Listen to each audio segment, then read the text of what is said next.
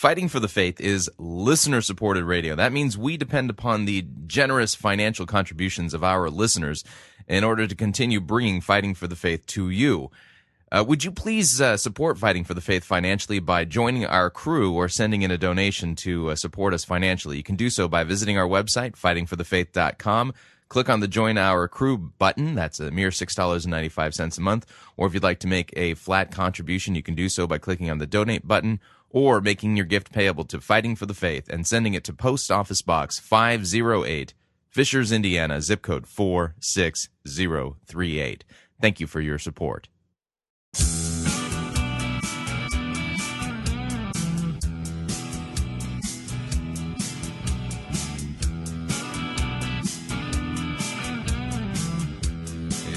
It's time for another edition of Fighting for the Faith. Friday, November 18th, 2011.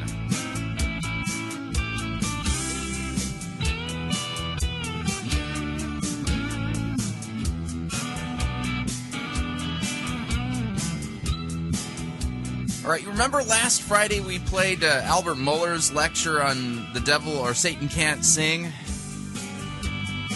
Yeah, he, he, this, the devil can't stand hymns, but yeah, I, I'm beginning to think he can chant.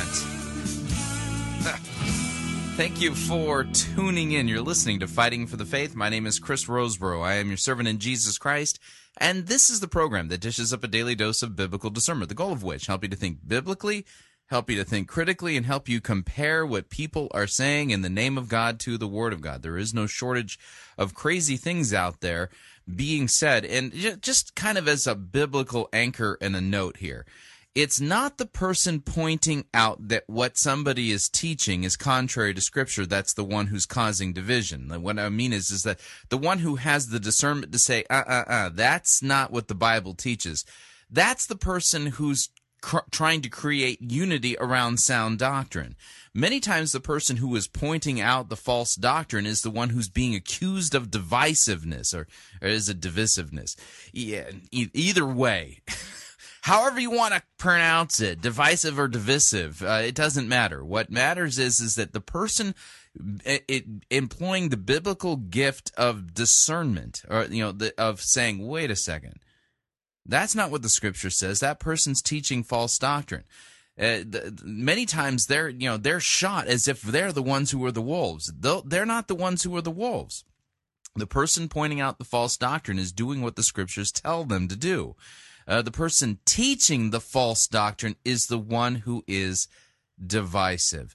They're the ones creating disunity and disharmony in the body of Christ by teaching their own dream doctrines, by teaching teaching doctrines that are not in accord with sound biblical doctrine, uh, sound biblical hermeneutics, and things of the na- of that nature. Now, here's the deal: we live in a time and, and a place where, in Western culture, okay, um, the state doesn't get involved in religious uh, affairs, and so, and and I think this is a good thing. And so what you know, so the state is not going to step in and say, "Hey, XYZ teachers are guilty of teaching heresy," and then put them in prison for teaching heresy. That's not going to happen. And uh, and so it's up to Christians in the Christian church to do their biblical duty to teach what's in accord with sound biblical doctrine and refute and rebuke those who contradict it. Um, and so, uh, you know, we're not, we can't depend upon the state to police uh, Christian doctrine. Um, you know, which is kind of funny because you know you got all these people out there running around talking about how the United States is a Christian nation. Um, yeah, I. By what definition are you saying that they're a Christian nation? I mean, I don't see Jesus as king. Uh, but he, so here's the deal: in the church, it, it is part and parcel of the job of the church. In fact, God the Holy Spirit gives the gift of discernment. That's one of the gifts given by God the Holy Spirit for the building up, protecting, and defending of uh, the body of Christ against false teachers, ravenous wolves, false Christ, false prophets, and uh, and what's happened is is that uh, the with the rise of postmodernity and political correctness, um, the the church has hasn't really been doing its duty, and instead has kind of taken the Rodney King approach to uh, to church unity, basically saying, "Can't we all just get along?" Um, no, we can't get along with false doctrine. False doctrine sends people to hell. And uh, because we love our neighbors, we can't sit by, sit on our hands, say nothing, and just go mum's the word when it comes to people who are teaching false doctrine and leading people astray. You have to say something. And if you have the authority to put a false teacher out of the church, to discipline them and put them out of the body of Christ, then that's what needs to be pursued. Um, you don't, you don't, there's just no way to get along with a wolf. When it comes to uh, theological wolves, there's no way to domesticate them. You know, it, I was, you know, this is you know, this is a weird metaphor here, but um, was watching a, a, a, television show with my wife. Uh, uh, you know, not too long ago, we were uh, in bed in you know watching television on my laptop, and um, and there was a program on that had something to do with the supernatural. You know, it's like okay, so we watched it. Okay, and apparently the story uh, went that there, there there's these guys who are hunters. They call themselves hunters, whatever that means, and they hunt supernatural bad things. And uh, and uh, in this particular case, they were hunting vampires, but these vampires had changed their ways. Yes, these vampires no longer killed human beings and drank their blood and all that kind of stuff. They had found the way to adapt so that they can live at live in peace with the humans in and around their community of vampires. And so these were reformed vampires. And so they they, they still had to drink blood, but they found a way to to adapt in such a way that they only drank the blood of cows rather than human beings. And so, you know, killing a cow, I mean, that's not murder. I mean, we do it all the time. So rather than eating steak, they drank cow blood and and so they were reformed vampires. And and so the reason I bring all this up is cuz I know it just sounds silly, doesn't it? You know, you know reformed vampires. So um I, anyway, that's it. The idea of reformed wolves is just as silly. It's absolutely ludicrous. Okay? A wolf is a wolf. And you know what wolves do by nature? They do wolfy things. And theological doctrinal wolves have no desire whatsoever to teach sound biblical doctrine. You're not going to be taught Christianity by a wolf. Instead, what wolves do is they tear apart sheep. Okay? So, that being the case, if there's somebody who's a wolf and they're teaching false doctrine, they're teaching heresy, and they're being divisive or divisive, however you want to pronounce it, tomato, tomato, you know, whatever. But the point is, is if that's what they're doing, yeah, they're they're going to be the first ones to say, "Oh, you're being divisive. You're breaking up the body of Christ. Oh, look, terrible. How dare you do that? Can't we all just get along?" Answer: No, we can't. We'll get along as soon as you put that false doctrine away and publicly repent. You see, that's the thing. Public teachers who publicly teach heresy, they don't get to privately amend their ways. When they repent, their repentance has to be public. And unless it is, they're not to be trusted. They're not to be believed. They're not to be left alone with God's sheep because they'll go back to doing what wolves do ravage and kill God's sheep. Something to keep in mind. And all of this imagery, by the way, is biblical. These are not my ideas. These ideas about wolves, you know, in sheep's clothing, about ravenous wolves tearing apart the body of Christ, all have their origin in Scripture. In fact, Jesus Christ himself was the one who taught about Satan masquerading as an angel of light or being a wolf in sheep's clothing. Jesus himself warned us about those who teach false doctrine, those who are false prophets, who are false messiahs. Then that, he even warned us that some of those false prophets and false messiahs would be able to perform miracles. Just because miracles happen doesn't mean that the source of the miracle is God. Instead could be a lying miracle, a miracle designed to prop up a lie. You always have to look at the theology that's associated with miracle. So one of the things we do on this program is is that you know we test what people are saying. We hold their doctrine and their teaching and the things that they say in public up to scrutiny and measure it against the canon, against the only norm and rule when it comes to what is true and not true regarding God, and that's his word. If it doesn't square with scripture, instead, if it's off by a few degrees or doesn't seem to fit at all, it's to be rejected as false teaching. And the person teaching the false teaching is to be rejected, rebuked, shunned, put out of the Christian church as a false teacher until they repent and begin teaching the, the sound historic, orthodox Christian faith. So the problem is, is that much of the Christian church has lost its backbone. It's not politically correct to do that, to say that somebody's teaching a false doctrine. And then who are we to say that, you know, so and so can't teach that? I mean, it's a free country. Yeah, see, and that's the problem. See, here's the deal. Yes, it's a free country. But God's church is not the United States of America. Nobody in the body of Christ has the right to teach things that are contrary to God's word. There, in God, in the church, you know, the, the, Christ is king.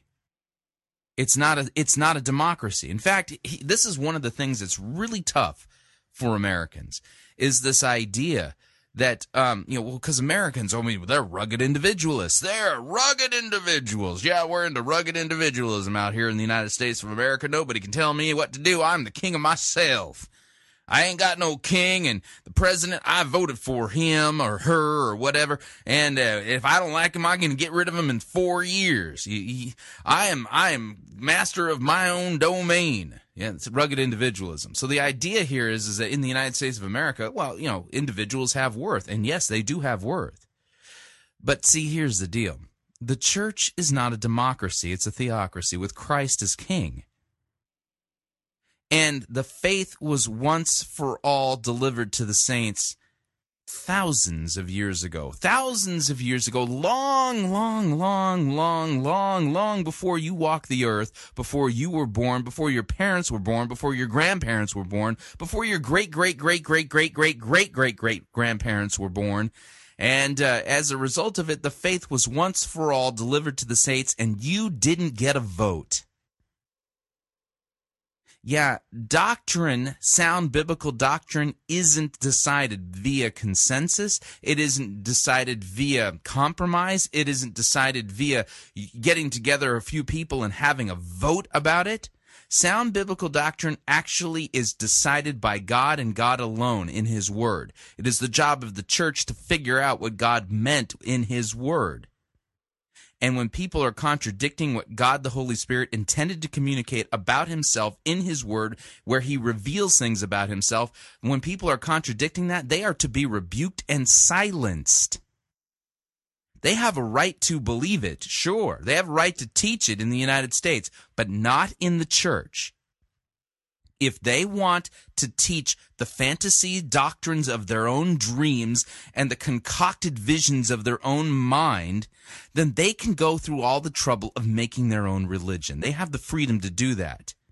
But see, here's the deal. When the Christian church doesn't do what it's supposed to do and discipline false teachers, then what ends up happening is these false teachers eat away at biblical Christianity in the body of Christ like a cancerous malignant tumor and it's not loving at all on any level to allow that malignant tumor to continue to kill and destroy. You've got to cut it out.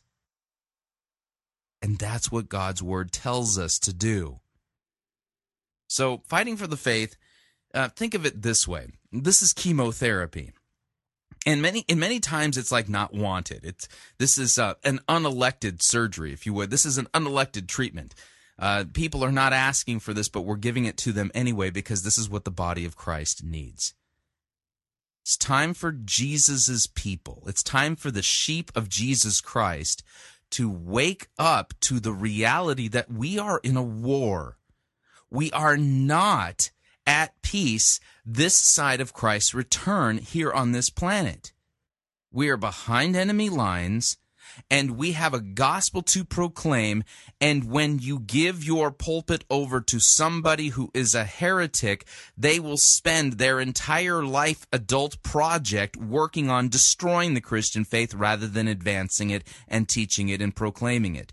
And when somebody shows that that's what they're up to and that's their project, they need to be removed from the pulpit. And if that can't happen, then people, they need to be surrounded uh, by people saying that's not what the Bible teaches, and they need to be challenged, rebuked, and hounded, and have stones thrown at them, not literal ones, but you know, continue to throw stones at the wolf so that they retreat, retreat, and people don't listen to them.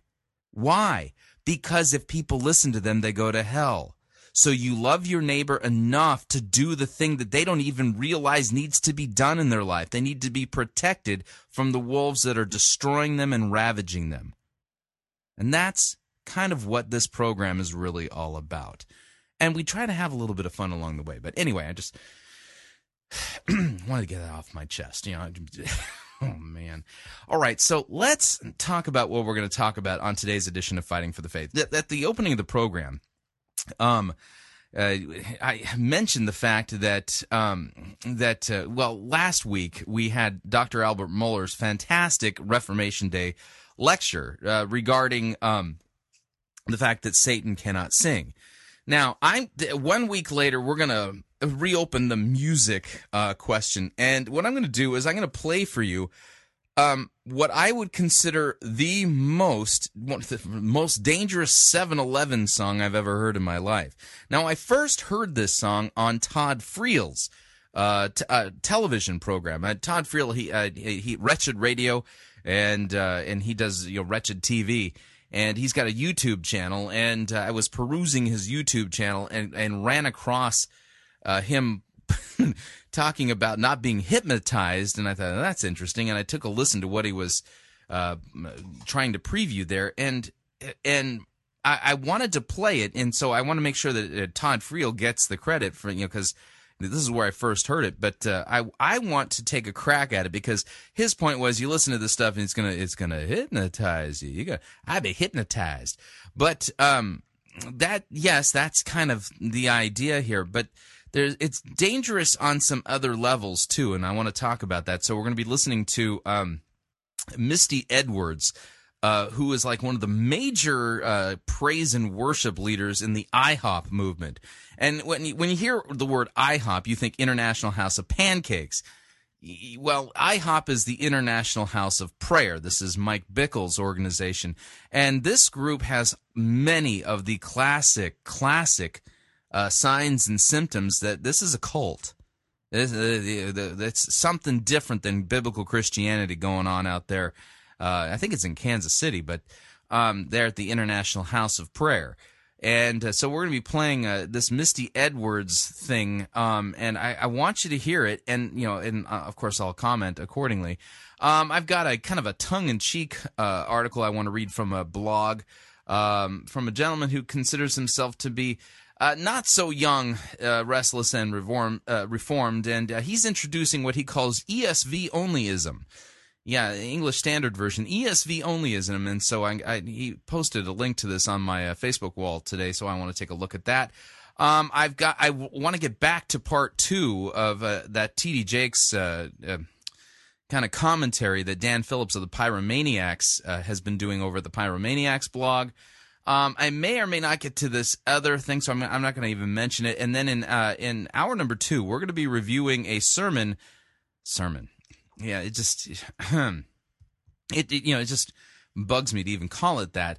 But those of you familiar with Hillsong United out there in Sydney, Australia, well, Uh, they've got a gal from uh, Hillsong. Her name is Christine Caine, and she's kind of like their um, uh, ambassador, if you would. And she's been making the rounds over this past year. I've been watching her, uh, you know, pop up in my podcast feed. You know, it basically hitting pretty much all of the major seeker-driven churches.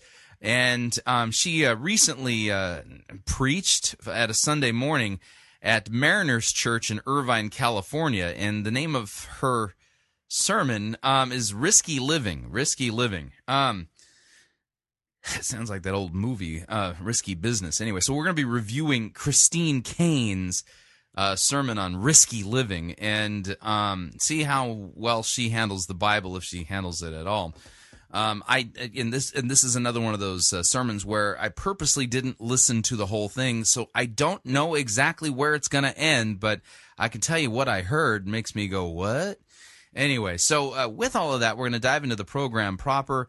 Uh, take all the proper precautions: uh, bendy straws, padding, duct tape, uh, tinfoil pyramid hats things like that. Uh, you're going to need to probably be protected from whatever is going to be unleashed by this uh, um, Misty Edwards song, but I need to play it for you. So, um, what I want, I, will go ahead and, and begin to play the song for you, and we'll start to critique it because this isn't Christian worship. This is something completely different, but it's going to take a few minutes for you to unfold.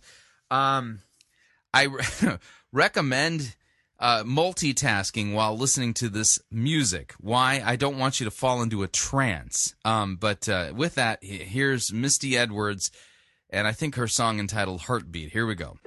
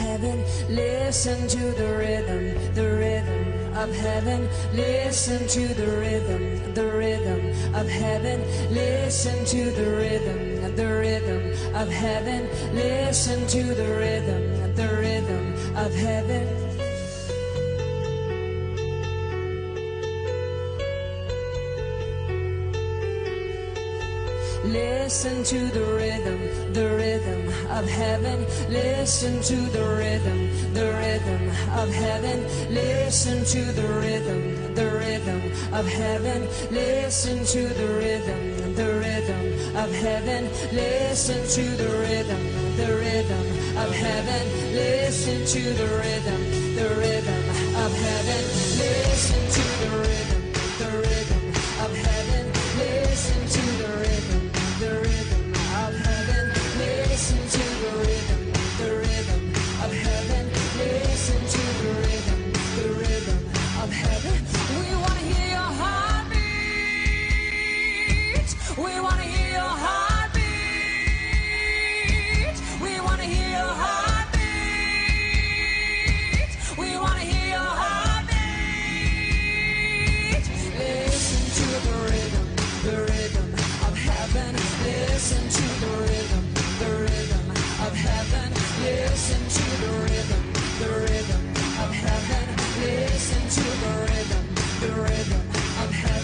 Okay, now I'm going to pause right there. We're at the three minute mark straight up. Now, what you can't see is what I'm looking at while playing this music. This is your standard dark rock and roll concert hall with the spotlights, you know, and the spinners and and you know, and the mood is being carefully orchestrated here. And have you heard anything anything whatsoever about God? Have you heard anything regarding Jesus Christ and what he's done? Now remember, Albert Mohler pointed out the fact that uh, in, in the past, people have defined hymns as confessions of faith put to music. W- what is this song confessing? Listen to the rhythm, the rhythm of heaven. Listen to the rhythm, the rhythm of heaven. Listen to the rhythm, the rhythm of heaven. I want to hear your heartbeat. I want to hear your heartbeat.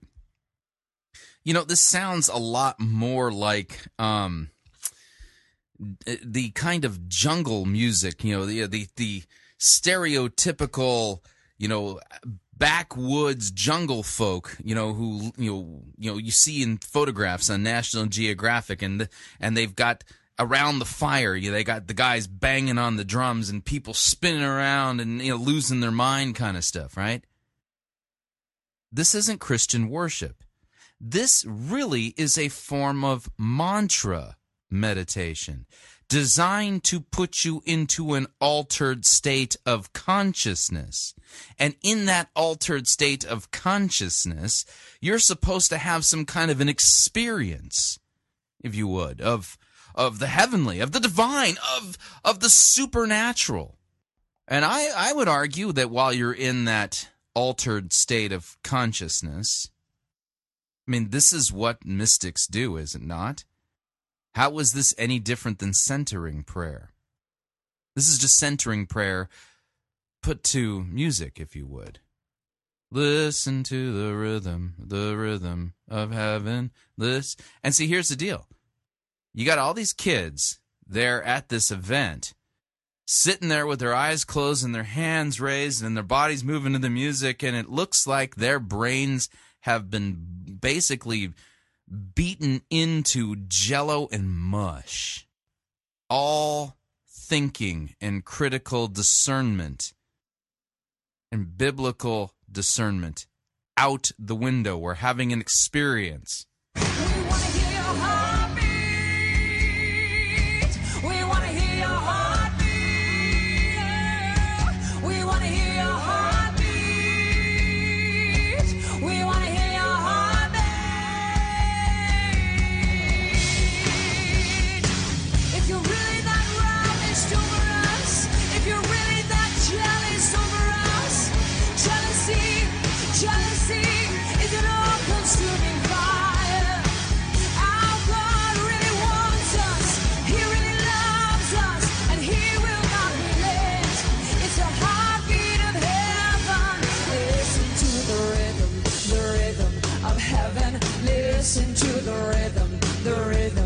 Heaven, listen to the rhythm, the rhythm of heaven. Listen to the rhythm, the rhythm of heaven. Listen to the rhythm, the rhythm of heaven. Listen to the rhythm, the rhythm of heaven. Listen to the I want you, the rhythm, and I will not relate. I am a jealous God. I mean, it's like they're cr- literally trying to create mind numbed robots. Now, on this uh, video, this is a video in two parts. Okay. I'm going to fast forward to part number two of this exact same video. And Mike Bickle, after Misty Edwards has gotten everybody whipped up into some kind of trance like frenzy where they believe they're having an experience of God, it's all carefully orchestrated and manipulated.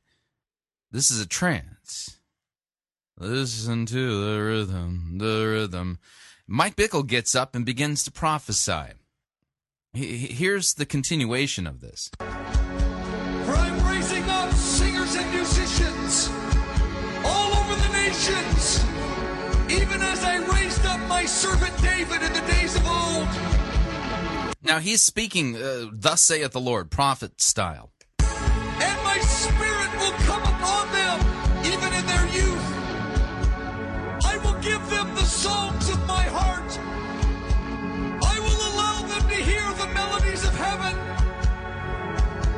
So once you get them into a trance, you can speak as if you're God, and they're going to feel like what they're hearing is directly from God. Notice the talk I will, I will, I will. Apparently, Mike Bickle here is channeling God the Holy Spirit. Will release the new song of my heart through them. And I will shift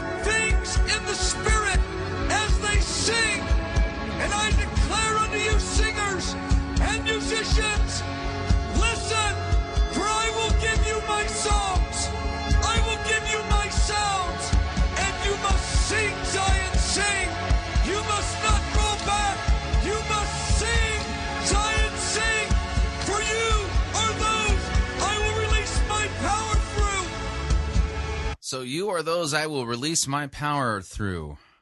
Apparently, God the Holy Spirit's uh, about ready to unleash an army on the world, apparently. Hearing nothing about Jesus. Hmm. Or anything he's done. Hmm.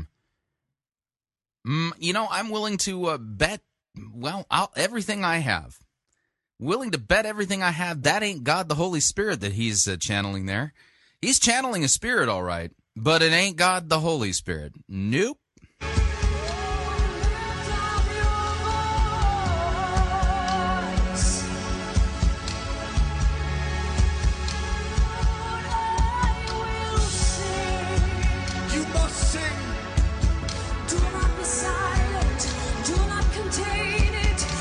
I mean, it's absolutely frightening looking at the uh, the audience shots here. I mean, these kids look like they are gone, like they're wasted.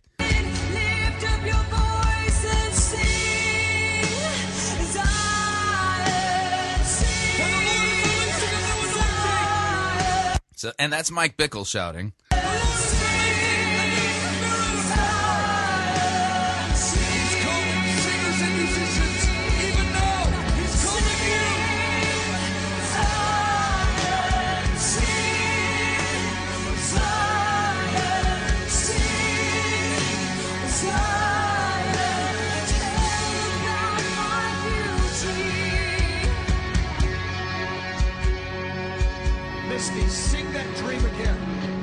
Sing the dream again.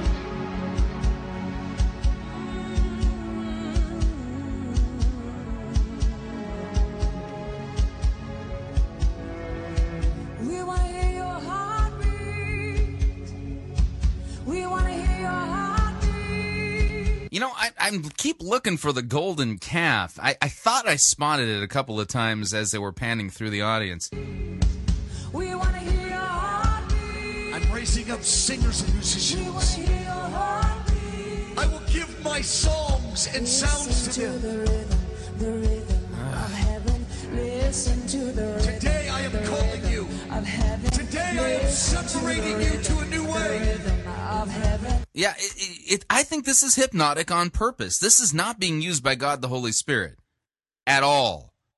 This song is doing the work of the other team. Listen to the rhythm. Today I am commissioning singers and had a musicians. dream, and in the dream, I was standing in this church, and everything was stoic and mechanic and plastic. And I started hearing this rhythm, and my adrenaline was moving. I said, I gotta get out of here. I gotta find something real. Yeah, I, I am with you there, yeah. And I began running to the rhythm of this beat. I was running to the rhythm of this beat. I was running to the rhythm of this beat. Listen, my beloved. Oh. Listen to the rhythm, the rhythm of heaven. Listen to the rhythm, the rhythm of heaven. Listen to the rhythm, the rhythm of heaven. Listen I am to the commissioning. rhythm, the rhythm. I am giving new assignments. to the rhythm of this beat. Okay, done. Okay. Now, I stretched that out a little bit longer than I wanted to, but I did it so that you can get what's going on here. There is a pattern to this type of deception. And the pattern goes you play the mantra song. Listen to the rhythm. And you get people's brains to turn off. They literally become disconnected from their own minds. And once that happens and they're in a trance like state, then you can prophesy and speak as if you're God Himself, and they will feel like they are hearing the very word of God spoken by His prophet. I hate to say this. This is exactly, and I mean exactly, the same kind of technique used by Hitler. Do the research what Hitler was a master of was these outdoor at night spectacles to help people feel like they were part of a community. And what did that mean? That they could experience the community. Torchlight parades, torchlight events in huge stadiums. And it was all designed to get you to turn your mind off so that you would listen to the voice of somebody who you probably would not listen to if you had stayed in your right mind. This is not Christian worship. This literally, literally, literally is the music of hell. We're up on our first break. If you'd like to email me regarding anything you've heard on this edition or any previous editions of Fighting for the Faith, you can do so. My email address, talkback at fightingforthefaith.com. Or you can ask to be my friend on Facebook. It's facebook.com forward slash Pirate Christian. You can follow me on Twitter. My name there, Pirate Christian. We'll be right back.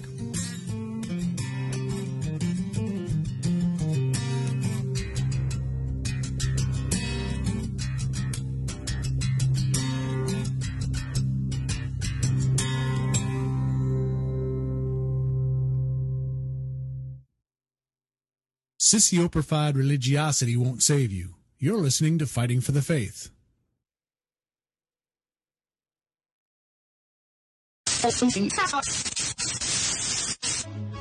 You're listening to Pirate Christian Radio. We'll be taking your false doctrine now.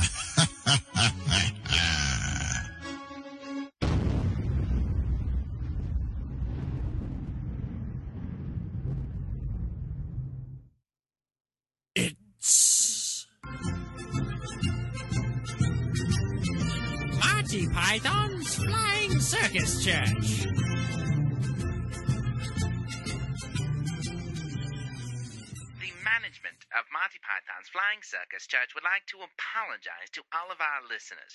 Normally, we do parody here at Monty Python's Flying Circus Church.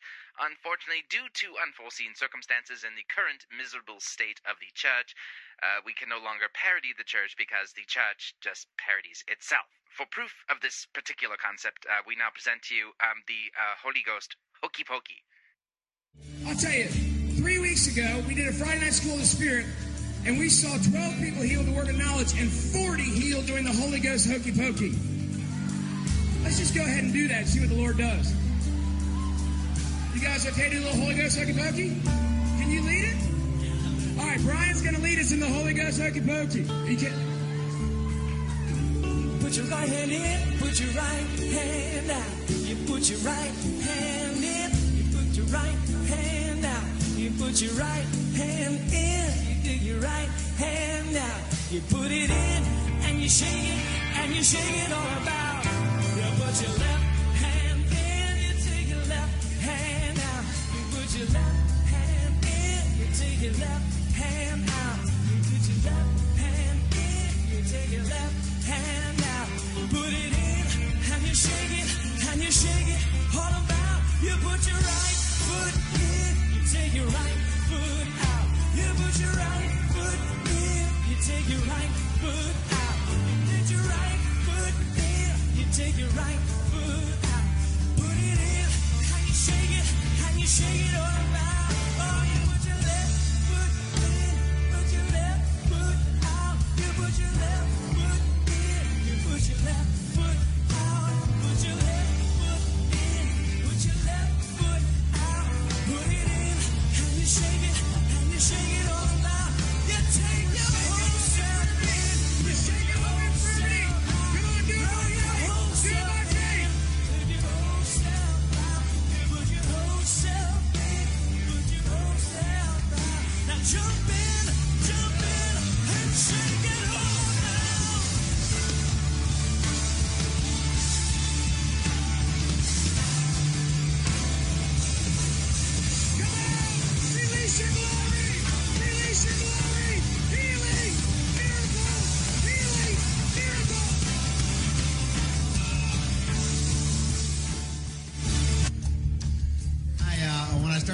Hokey pokey, at first with the arms, uh, nothing, nothing real effect. But then as soon as I just started, we started doing the whole, we'll put your left foot in, your right foot in, both of my knees, you know, one at a time.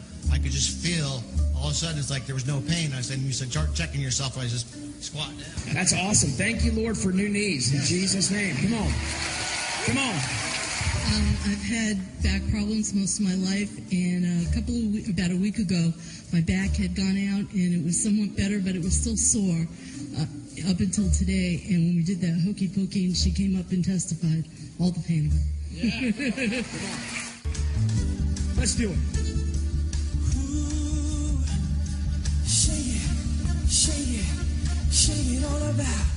You put your whole head in, you take your whole head out. Put your whole head in, take your whole head out. You put your whole head in, take your whole head out. Now put it in, and you shake it, and you shake it all about. And you shake, Shake it, it and you shake it, and you shake it, and you shake it, and you shake it, and you shake it, and you shake it, and you shake it,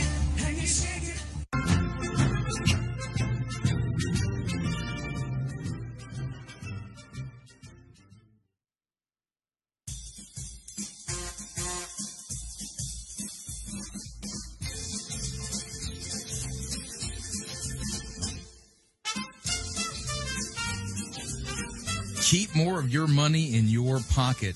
Hi, Chris Rosebrough here. If you're planning to travel anytime in the near future, then don't pay more for airfare, hotel rooms, or rental cars than you need to.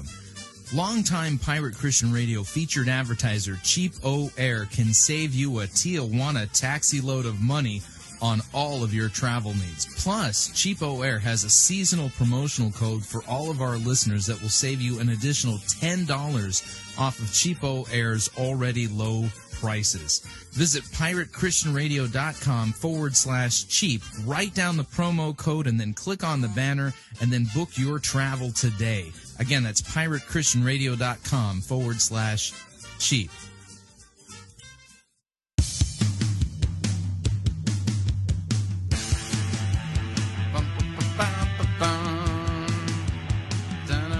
All right, we're back.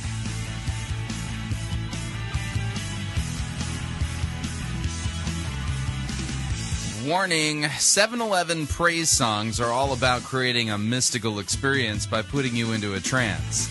That's not Christian worship. Just a reminder Fighting for the Faith is listener supported radio. That means that we depend upon you and your generous gifts, financial contributions, in order to continue to bring this important discernment radio outreach to you and to the world. And you can partner with us by visiting our website, fightingforthefaith.com. When you get there, you will see two friendly yellow buttons. One says donate, the other says join our crew.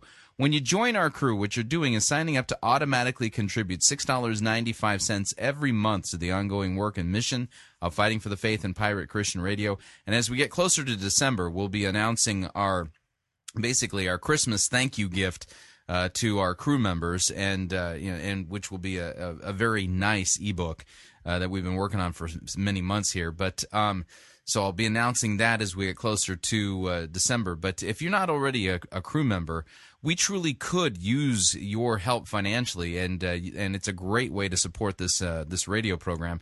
Of course, if you would like to specify the amount that you would like to contribute, you can do that a number of ways. Uh, uh, two in particular.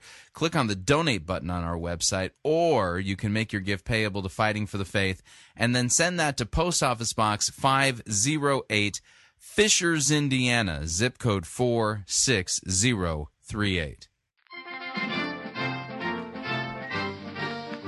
Okay, from uh, the Charisma News website, charismanews.com, headline reads Crystal Cathedral still expects miracle despite bankruptcy ruling. Now, I've been waiting for, you know, the final news on this, and it, it kind of so, came last night a little bit, but some of the more of the details emerged today.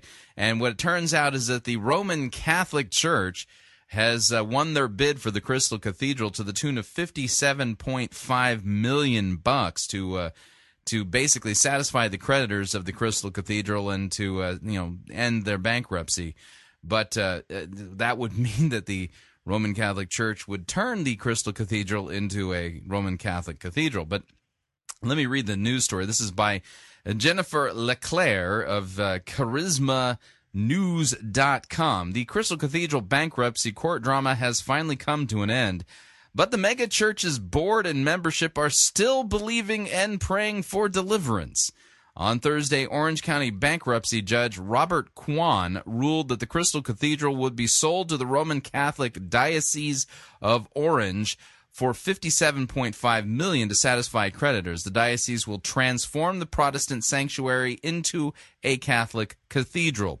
Despite the ruling, Crystal Cathedral founder Robert H. Schuller and his family refused to stop believing God for a miracle that would allow them to retain ownership of the Garden Grove, California campus. Escrow takes time to close. Nothing is final until escrow closes says Sheila Schuller Coleman, Schuller's daughter and a senior pastor at the Crystal Cathedral. Although this decision breaks my heart, I still believe there is plenty of time for God to do his miracle. It is his church, it is his fight. We know who wins. So the Roman Catholic Diocese will allow Crystal Cathedral Ministries the full and exclusive use of the church building and most of the rest of the campus for three years. One exception is the Family Life Center, which houses the programs for children and youth. The church will have to move out of that space within 18 months. If the Schullers don't get the miracle they are expecting, the membership will be forced to find a new home. Quote, if it's God's will for us to move, we believe it will be where He needs us the most. It does not mean that our ministry will be diminished. Crystal Cathedral Church, it's not a building, Coleman says. A church is comprised of people who are dedicated to practicing through words and works. God's love, uh, God's love you, God loves you, and so do we. So there you go. There they're they're at least they're being um, consistent with their power of positive thinking. They're thinking positively that somehow before escrow closes, all by themselves, they're going to be able to come up with the fifty-seven point five million necessary to bail themselves out and to keep the Roman Catholic Church from taking control of the Crystal Cathedral. Of course, we will watch that story carefully. Now, from the uh, blog, uh, which, which can be found at repeater75.com, repeater75.com. Uh, the name of the blog is The Not So Young, Restless, and Reformed. I, I read a, uh, a, a, headline here from the, uh, the gentleman who runs the blog, and the name of the uh, the blog post is introducing ESV onlyism. Yeah, you thought KJV onlyism is the only uh, you know, well translationism out there. Well, no, it's a new one. Here we go. The ESV is the Word of God in English. What began with Tyndale reached its culmination with the ESV 500 years later. We of the ESV onlyist movement believe that God has preserved his perfect word in English in the ESV. All other English translations are either counterfeits or, or old stepping stones that ultimately lead to the perfect word in English. We are committed to one, uh, arguing backwards from the ESV to prove our point. Since the ESV is perfect, arguments against any of its readings are automatically wrong. Whatever arguments work to defend a reading in the ESV is fine, even if one argument contradicts the logic used in arguments for other readings. Such argumentation is not really contradictory because, after all, these readings are all found in God's preserved word in English. Two, we are committed to uh, camping out in Christian bookstores to accost people shopping for any other Bible than the ESV. Number three, we are con- uh, committed to infiltrating churches that don't use the ESV and splitting them over the issue. In this manner, we are starting faithful ESV only churches in the United States and in the world. Number four, we are committed to translating the ESV into foreign languages. So. so people of other tongues can have the pure word of God. We are com- number 5, we are committed to informing the world that whatever is preached from any translation other than the ESV is destructive to the souls of men. Number 6, we are committed to dogmatically criticizing the traditional Greek text uh, though we honestly have no idea what uh, the real arguments for the support of it. Such arguments matter not because the traditional Greek text is wrong, wrong, wrong. Number number 7. We are committed to insisting that all who oppose us are liberals who deny that God has preserved his word, and last but not least, we are committed to the obnoxious overuse of bold text in all of our writings. So, anyway, uh, great stuff there uh, the ESV onlyism crowd. We'll have to watch that uh, that movement to see if they are able to gain any followers or convert anybody from the KJV only crowd over over to, over to the ESV onlyism. Um, as for me, I will continue to use the ESV. I think it's a fine translation, but I still work in the original languages, and at time from time to time, I do find myself even correcting the ESV. By the way, that was satire. Just want to let you all know in case you hadn't figured that out. Okay, uh, last but not least in this hour, uh, I want to read part two of uh, Dan Phillips's uh, fine commentary that he's uh, given to us on the Pyromaniacs blog regarding the T.D. Jakes "Is he a Trinitarian or not?" debacle, or what did he call it yesterday, or kerfuffle. Yeah, I, see, I've been. I'm so glad I got to use that word today because yesterday I, you know, I was just marveling at the word ker, kerfuffle, and I was really hoping for an opportunity to use that word in a sentence, and well, I just did. Oh man, I just oh the whole kerfuffle kerfuffle is just wonderful. Anyway, um, so uh, Dan Phillips, the name of this uh, blog post, by the way, is TD Jakes and the like, part two, thinking clearly about repentance. And Dan Phillips makes some great, great points that need to be heard. Um, Dan Phillips writes, he says, in part one, which I assume you've read, yes, I have, Dan, thank you. He says, I, I made, uh, I, I made bold to assert that there were two issues relating to the elephant room uh, and the TD Jakes kerfuffle. And see, there again, he's using that word. Uh, which A, I think are crucial, B, haven't gotten the attention that we need to pay to them. Interestingly, two vertical church posts, uh, posts to which I had linked in the first post have since gone the way of an unwelcome Frank Turk comment.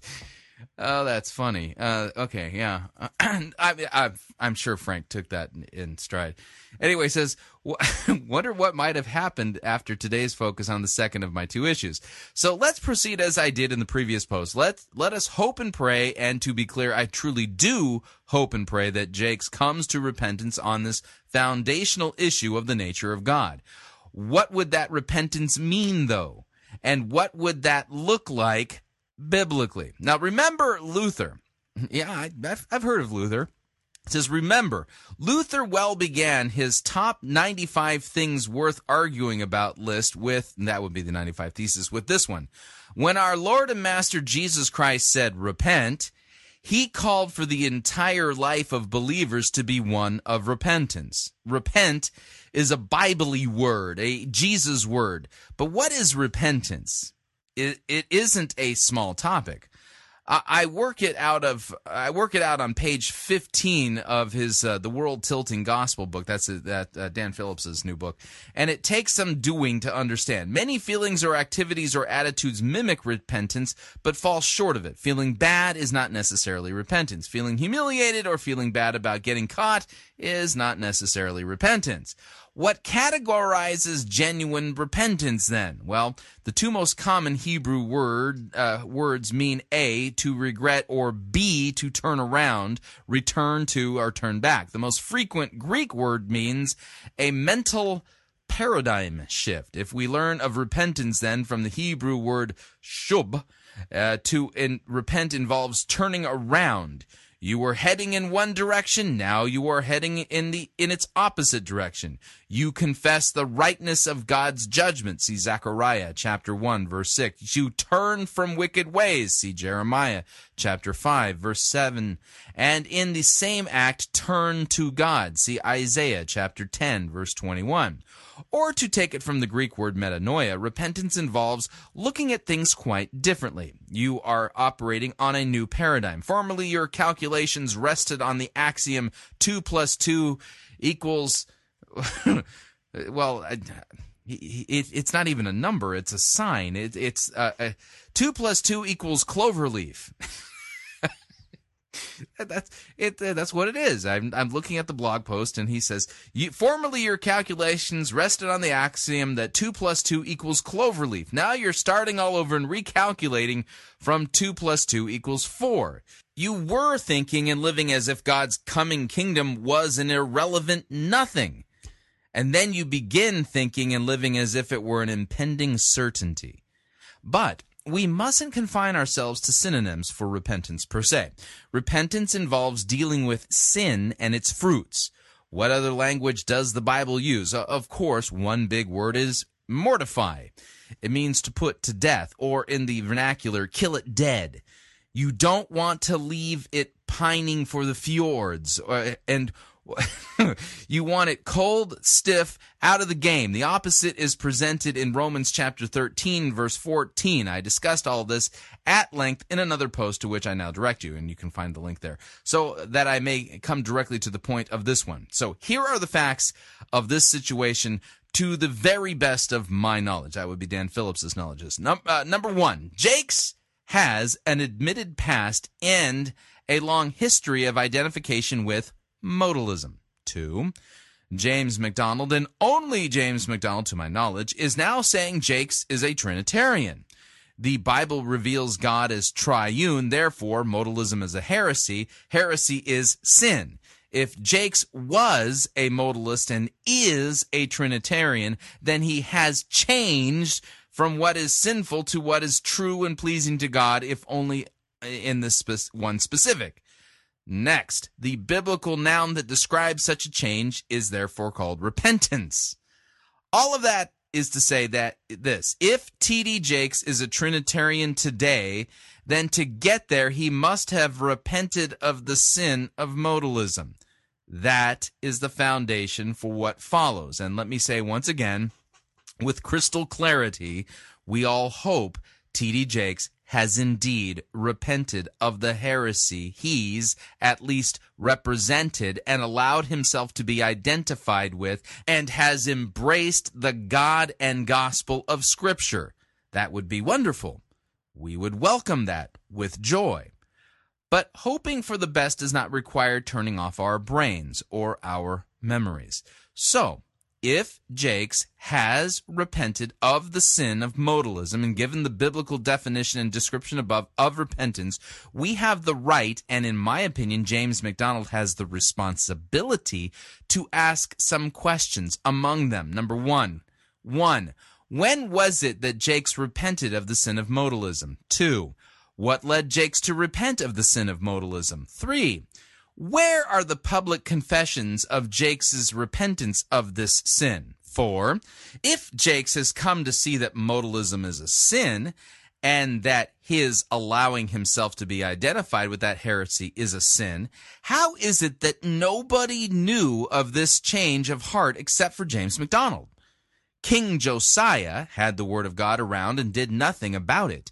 But when he really heard it, see 2 Kings chapter 22, he took immediate and public action, tearing down altars and destroying idols and putting idolatrous priests out of business. See 2 Kings chapter 23.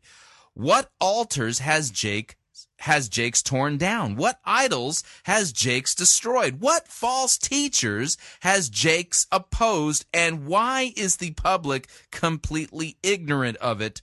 Or to be specific, how can Jakes explain waiting months, years to make this revelation and then only in a paid venue? What does Jakes think of the people who believed his teaching, accepted modalism because of it, and died holding to that false God as he waited publicly to unveil his change of heart?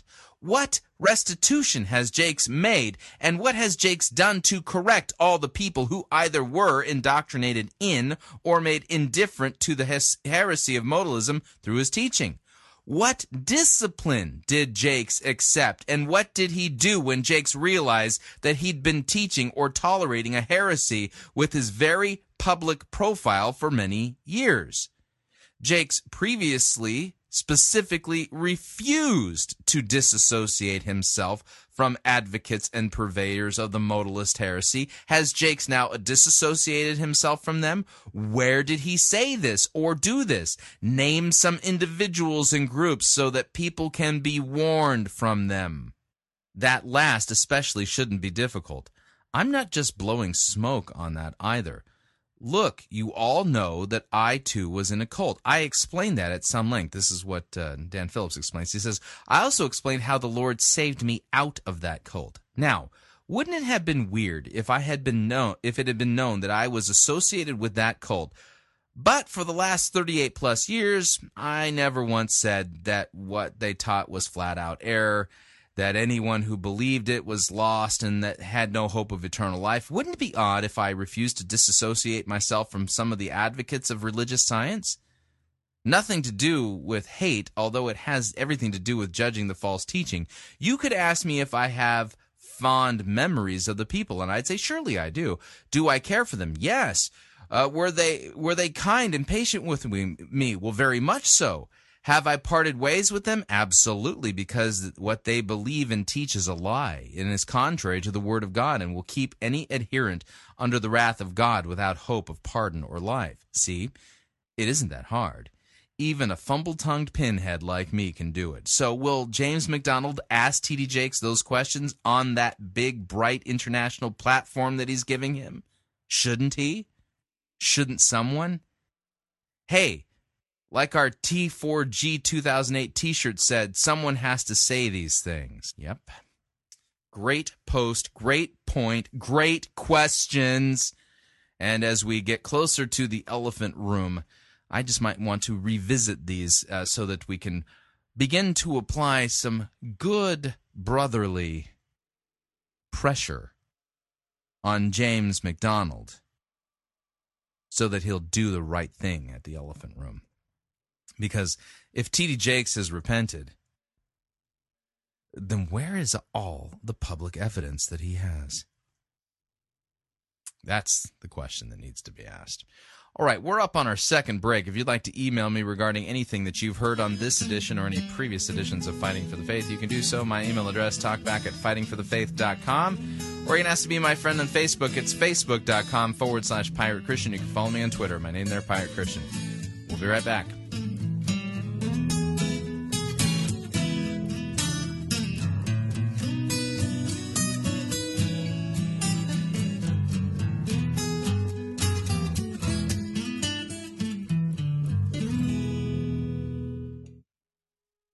Because all the letters of the Bible are red letters, you're listening to Fighting for the Faith. Pirate Christian Radio Theater presents Death of a Salesman. Are ye a salesman? Why, yes, I am. Would- uh, Can I interest you in some.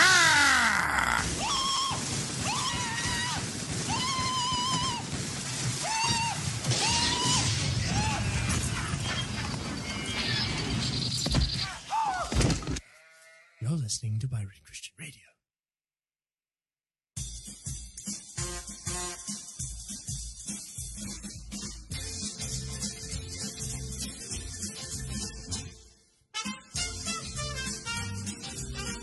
Keep more of your money in your pocket. Hi, Chris Rosebrough here. If you're planning to travel anytime in the near future, then don't pay more for airfare, hotel rooms, or rental cars than you need to. Longtime Pirate Christian Radio featured advertiser Cheap O Air can save you a Tijuana taxi load of money on all of your travel needs. Plus, CheapOair has a seasonal promotional code for all of our listeners that will save you an additional $10 off of CheapOair's already low prices. Visit piratechristianradio.com forward slash cheap. Write down the promo code and then click on the banner and then book your travel today. Again, that's piratechristianradio.com forward slash cheap.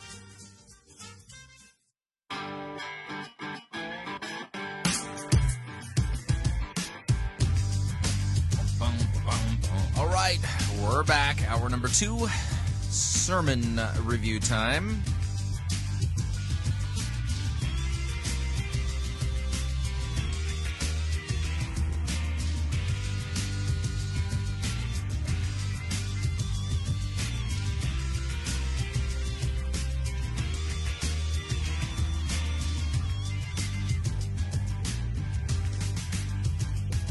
All right, here we go.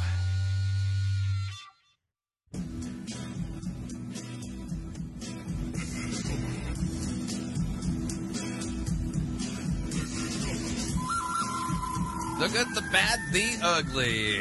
We review it all here at Fighting for the Faith. We're an equal opportunity sermon reviewing service. Today's sermon, man, I hate calling it that, um, comes to us via Mariners Church in Irvine, California. That's a big seeker driven mega church out there. I've been there. The name of the it's hard for me to say the word. The name of the sermon is entitled Risky Living, and it's from Christine Caine from Hillsong in Sydney, Australia. Yeah, that's right. Christine is a she. Yeah, she shouldn't be a pastrix, but she's a she's kind of a pastrix uh, uh, at large for Hillsong, and she makes frequent trips to the United States of America to seeker-driven megachurches and preaches there. In fact, earlier in the year, she preached over at um, Elevation Church. That's um, Stephen Furtick's outfit out there in Charlotte, North Carolina. I've seen her at uh, Willow Creek, seen her at Craig Groeschel's church. So, yeah, I mean, she's kind of a staple for the uh, seeker driven guys. Again, the name of the.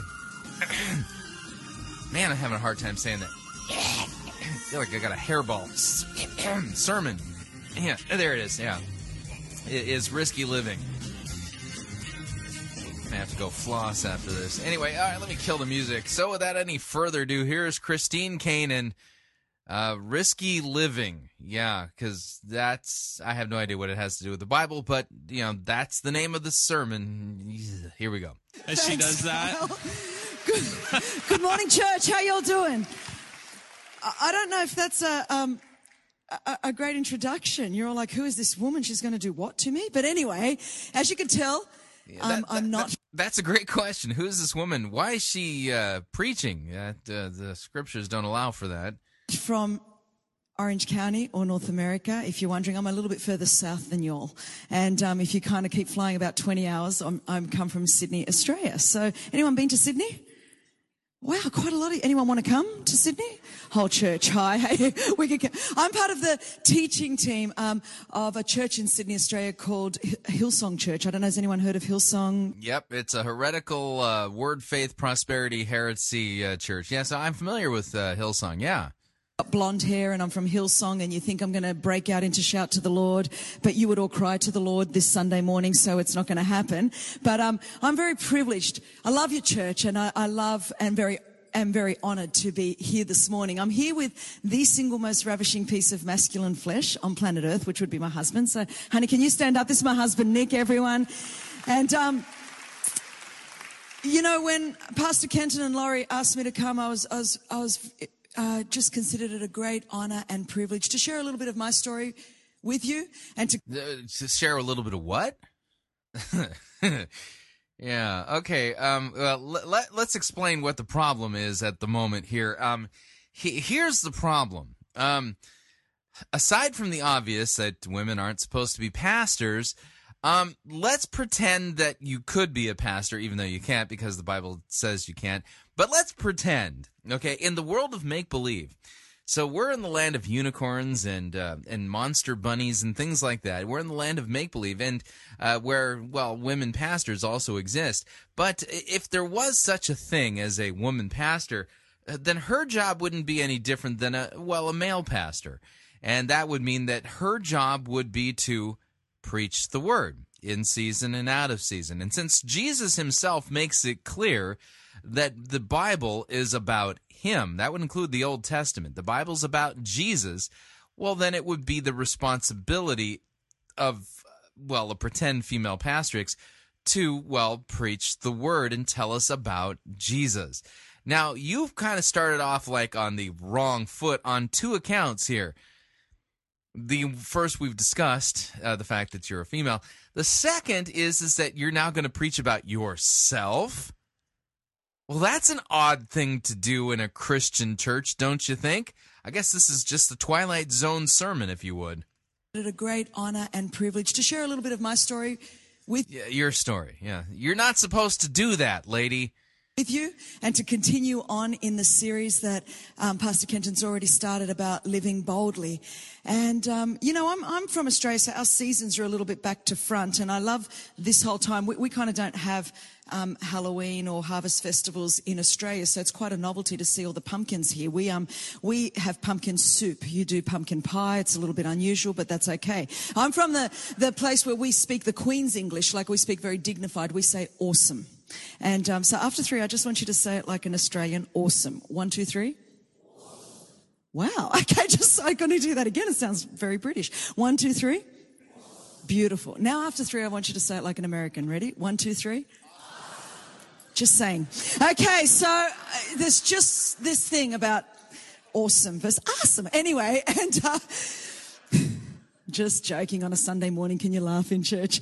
Uh, and anyway, so we're coming into this winter season, which my girls are really happy about because last February we kind of took up skiing. And where I'm from, you don't really see snow very much, but we went to Vail in Colorado to ski with five other American families. It was right during the Vancouver Winter Olympics. And so my girls were all excited and I would watch the Olympics at night and then I'd get so motivated in the day that I would get off the chairlift and think I'm representing Australia because there was all these Americans there and I'm like, I'm going to represent Australia even though I didn't know how to ski. And in my church, we have this kind of thing called the pump factor, which means you can surround yourself with people that will pump you up to do things that you are unable to do and have zero ability to do, but with the right motivation, you will try to you know, high dive off, off, off some big ski slope. So I- Now, I, I heard some of you. I know that you heard her say the words pump you up, and you immediately thought of that Saturday Night Live sketch, you know, with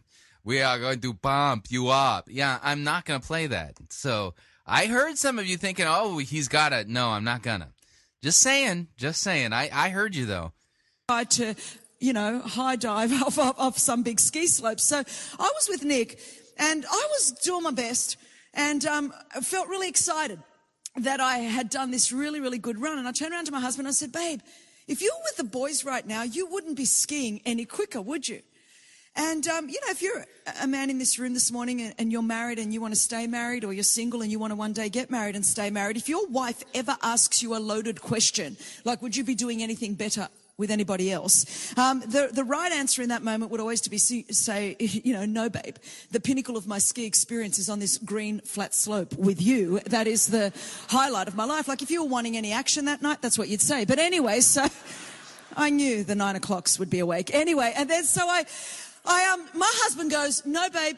You know what? If I was with the guys, I'd be skiing quicker. Now, this personality type doesn't want to hear you'd be doing anything better with anyone else. So I, famous last words, looked over my shoulder, turned around to my husband and went, well, babe, eat my snow. And um, down I went. And about 20 seconds later, I knew I was in serious trouble on my second somersault that was not intentional. As my head's facing the sky, one ski went flying off and the other one didn't. And in midair, I literally heard the loudest pop, pop, pop that you've ever heard. And I snapped my ACL, I tore my MCL, tore my meniscus, and fractured my knee. I did the whole deal deal. I'm lying there. They had to get the ski patrol. You know, they put you in one of those little coffins and they take you down the mountain and everyone's like, who's that nerd? And you're like, that's me. And, um, anyway, why do I tell you all that story? that I'm I have no clue. I mean, because aren't you supposed to be, well, in a world where female pastrixes would exist, um, the job of the female pastrix in a Christian church would be to preach the word, uh, not tell stories about her life. But I mean, apparently, you've flown all the way across the Pacific Ocean, um, in, and you know, twenty hours on a on an airplane, um, in order to tell people a story about your life. Oh, this is just great. You know, the fun thing about the internet is you could have just posted this on a website and saved the airline fee for the you know poor church there. You know, thing is, my mother. I come from a very staunch Greek. Uh, Greek Orthodox family, you know, Greeks are, Greeks are fatalists. It does not matter how bad things are, they can always get worse. And so my mother, for years would be like, Christina, don't do this, don't go skiing, you might have an accident, you know, be careful with the girls. And so when I came, flew home to Australia to have knee surgery, my mother said to me, Christina, I'm so glad you had that accident because I told you that if you went skiing, you would end up having an accident. That's Greek logic. But essentially, I come from a family that was quite risk averse. I, I grew up in a nation that in fact never encouraged you to take great risks. Now we're the land, as your pastor reminded me yesterday, of convicts and criminals, but we were very much encouraged. Don't step out of the boat. Don't take any risks. Stay safe. In fact, in our society, these sayings were very common in my home, in our society. And I'll start, and if you know, you can finish. Things like you can't have your cake and if it's too good to be true, if it can go wrong, everything that goes up, look before you, keep both feet on the, don't count your chickens. So you all had a negative Greek mother as well, obviously.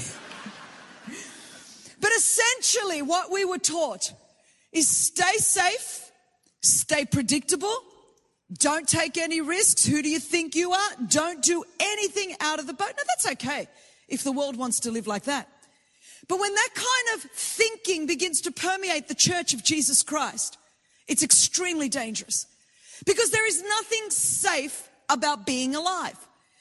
Uh, okay, so at this point, you're trying to make an argument about Christianity. You're trying to teach us something about Christianity by deducing things from your life story and from your experience, uh, both your skiing accident and the fact that you were raised by a risk averse Greek mother. Got it. Okay, so apparently her experiences now rise to, well, we can draw deductions from that that apply to the Christian life in general. Um, forget the fact that uh, Evel Knievel could not jump that canyon. Christine Caine can. Don't worry. She's skilled here. Nothing safe about being alive. When we begin to equate the blessed life with the safe life, then there's something fundamentally wrong. God is an infinite God. He has created us as finite beings and woven into the very fabric of our finiteness is this whole concept of risk. Uh, so woven into the very fabric of our finiteness is risk. You got any Bible passages that say that? I mean, you know, thus saith the Lord, woven into thy fabric of thy flesh is is the is risk. You know, some something along those lines. Do you got any verses that say something even remotely approaching that? If not, you're not teaching biblical doctrine there, lady. Not control when an earthquake's going to happen or when a tsunami's going to happen. You and I can't control what happens on the stock market. We don't really know what's going to happen tomorrow. I mean, living, just being alive and going through our daily life is extremely risky. Nick and I fly. We um, are full-time missionaries out of our church, and we fly about 300,000 miles a year to do what we do across the earth. Now, so flying is a fundamental part of our life. Well, recently we were flying from um, Chicago to Raleigh, North Carolina. And, you know, the plane took off. It got up there above the clouds where you kind of want it to be. And so it was up there. And after about five minutes, the captain comes over the loudspeaker. He says, Ladies and gentlemen, there is no need to panic. Of which I'm thinking, I wasn't panicking until you just said that. And then literally he said, We're having problems with the landing gear. We can't get it up. We don't know what's still attached. We're not going to make it to Raleigh, so we're going to turn around and try to land in Chicago. Now, at 35,000 feet, church, there's certain words you never want to hear in the same sentence. The word try and land are two of those words you don't want in the same sentence. So, anyway, at that second, literally, the spirit of atheism left the airplane. And um, from the front to the back, people were crying out. I mean, Muhammad, Allah, Buddha, Jesus, Mary, the donkey. I mean, they were going for it. It was awesome. people were crying out, hoping there was something. You know, I don't even think, as far as storytellers go, that you're really gifted in telling your own life stories. Um, I'm kind of bored with your life stories, ladies. You got anything from the Bible you can share with us? You know, maybe tell us about one of the people in the scriptures. I'm I'm hoping here, you know, I'm you know, because in the um, dream world where um, female pastrixes exist, I'm sure that their job would be to preach the word. So I'm kind of hoping that you can kind of stop talking about you, um, you know, because your delivery, I mean, it's okay. I mean, it's it's better than most, and you know, yeah, there's some entertainment value here, but again, this is a church service, and this is supposed to be a sermon, so we're supposed to be hearing about God and uh, what God's word teaches. You got anything about that that you can whip out of your story bag there, lady? People were crying out, hoping there was something. But you know what I realized that day, church? I realized that flying is very risky. Yeah. Yeah. I didn't know that until you said that. I had no idea there was any risk at all of flying. I had, I mean, forget the fact that there's been, you know, pretty dramatic plane crashes and wreckage that, you know, I've seen news stories on, you know, like my entire life. Um, but you know, I, I've, I was never able to put two and two together there and never quite figured out, oh, wait a second, there's risk to flying. You've just completely turned my world upside down there, Christine. In Vail, in February last year, a ski vacation. You know what I realized last February? That going on vacation is risky. You know, the last couple of years, Nick and I have been to several nations around the world where within hours of leaving and having um, evangelistic meetings or crusades, there have been major terrorist attacks. We were in Jakarta, Indonesia, the night that they bombed the Australian embassy and the building next door, a nine-story building next door, was bombed totally to the ground. That building was bombed at 1:38 a.m. Nick and I left that building at 11 p.m., two hours and 38 minutes before. We're at Jakarta Airport. And it's quite a disconcerting feeling to know that you were the last person that did a Christian meeting in a building and then that building's bombed to the ground two hours later. We run an anti-human trafficking initiative based in Eastern Europe in Thessaloniki in Greece. And, um, you know, by the time I got my girls on the aeroplane in Thessaloniki and we landed in Heathrow and we're watching the monitors at Heathrow Airport, with all of the riots happening in Greece and the petrol bombings, where we have our legal center, our shelter, our, tra- our transition home. Major riots, major um, bomb attacks, right there in the center of the city, right where we had been just, just hours before. Do you know the thing that I'm discovering, church, is that being an evangelist in the 21st century is incredibly risky. Um, you got any proof that you're an evangelist? Um, that would um uh, that would mean that you're t- you know talk about the evangel or you know the good news Christ died for our sins.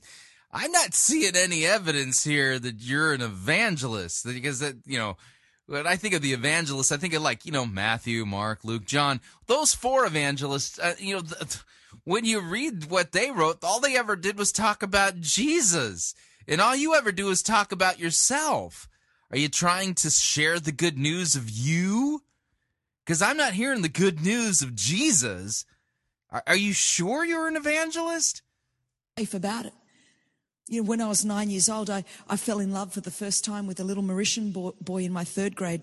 And um, his name is Patrick. And, you know, Patrick and I had never spoken, but for six months I used to look at him across the classroom and my heart would beat. So eventually one lunchtime I went up to him and I went, Patrick, you love me, don't you? And he didn't know what to do, so he just kind of nodded his head. And, um, and then I said to him, Patrick, will you go with me?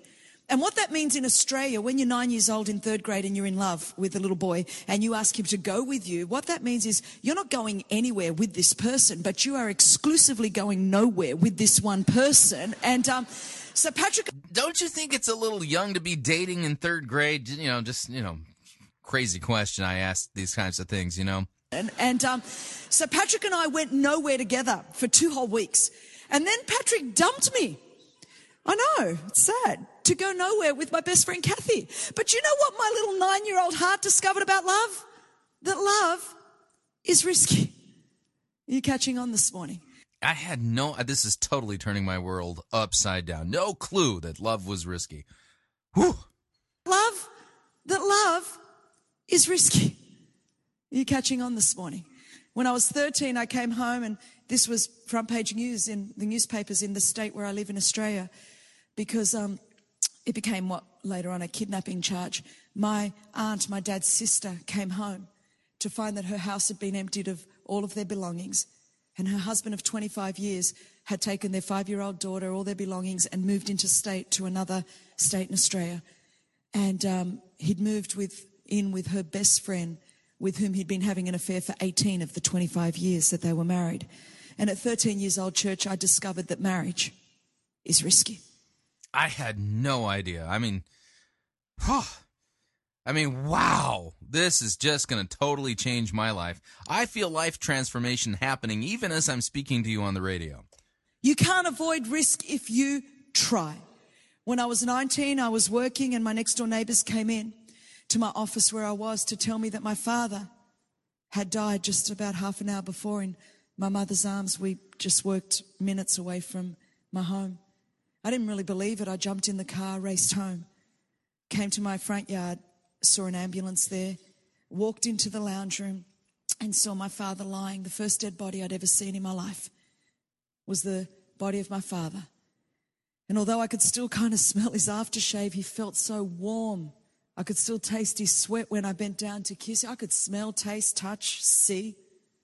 But something was very evidently missing.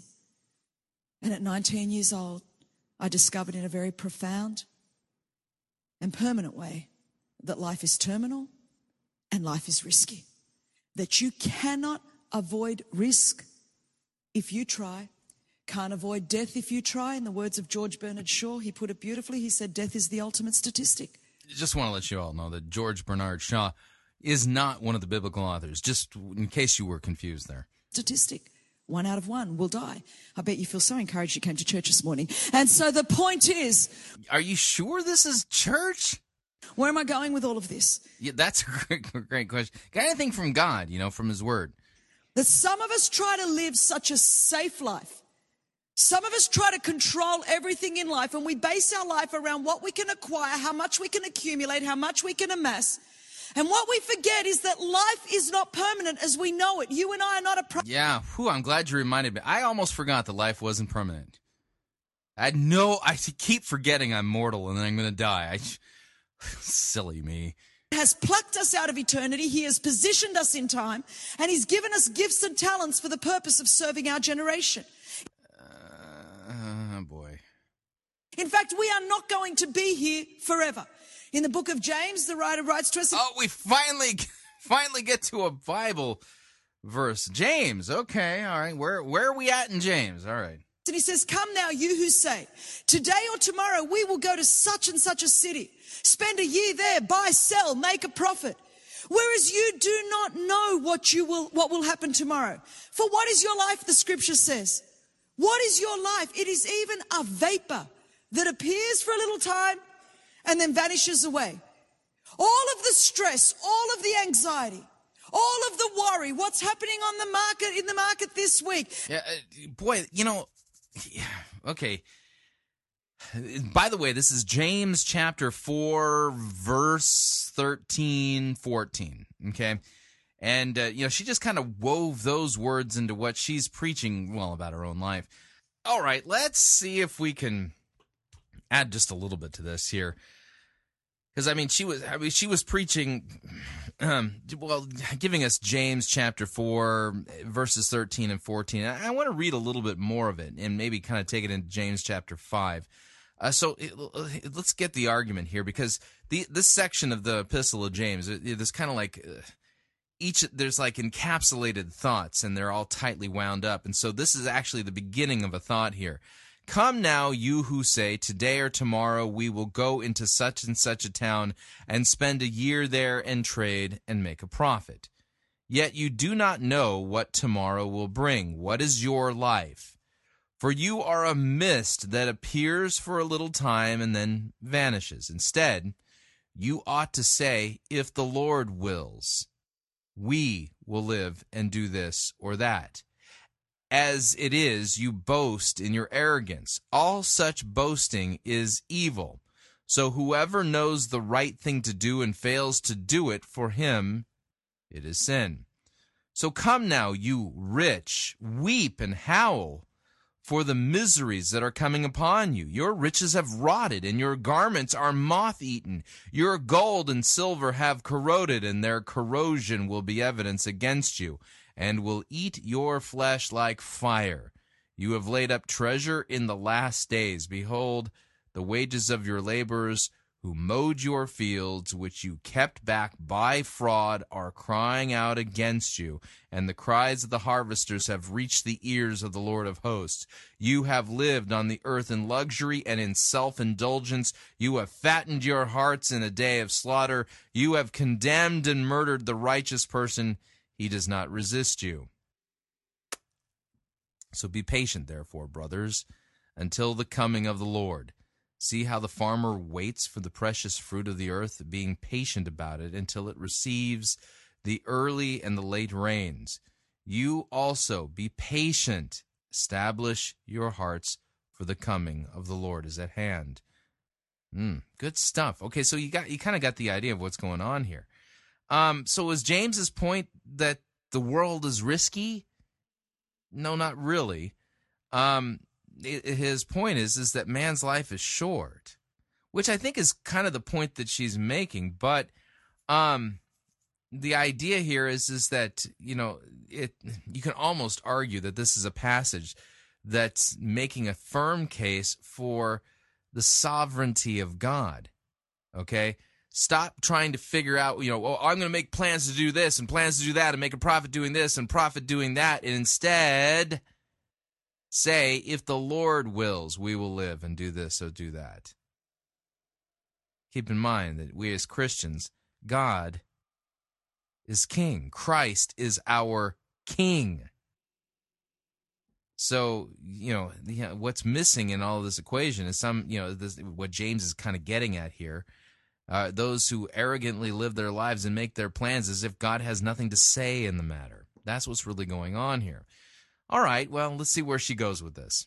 All of the worry, what's happening on the market in the market this week? How much am I going to expand my house? Is my kid going to get a 4.0? You know who? All the stress that we have. The Bible says vapor all of this uh, stress is not the point that James was making there. Stuff that we worry about and we think is so important. Vapor. Am I going to find that right one? Vapor. Can I extend my house? Am I going to buy somewhere new and get big? Vapor. Oh no, my little car's got a scratch on it. Vapor. I didn't quite, you know, am I really going to get into that college because it's going to make my whole life vapor? Here a vapor, there a vapor, everywhere a vapor, vapor.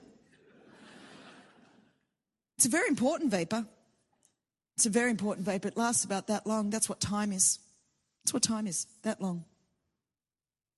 All the stress, all the anxiety. And God says, What are you going to do with the gifts that I've given you during that time? What are you going to do with the time that I've given you during that time? What are you going to do with the talents that I've given you during that time? Hmm. Hmm. I detect a lightened version of the law being preached here. As this world.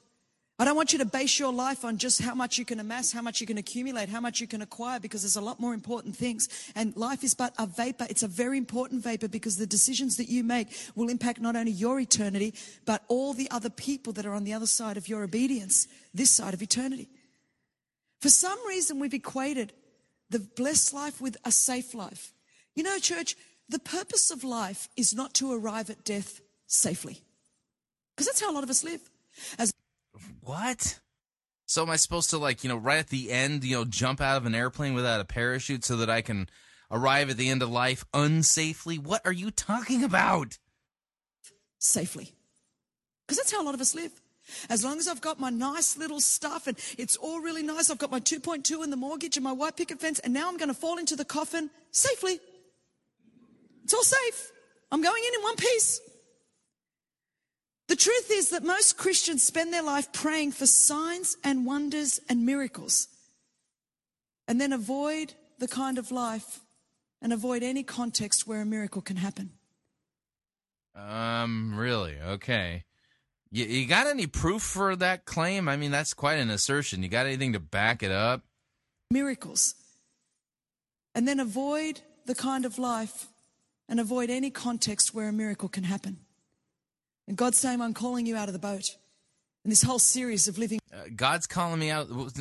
How did I get in a boat? Why is God calling me out of it? I mean, you, you, we, you went from skiing to an airplane, and now I'm in a boat, and God's calling me out of it. Well, well, where is the boat? What's the boat doing? Why would God want me out of the boat? Am I supposed to be on the shore? What am I? Where did this come from? Being boldly. God's saying, Are you living the kind of life where I even need to turn up? Because. Um, really? Um, that's what God's saying? Um, where'd you get this information from?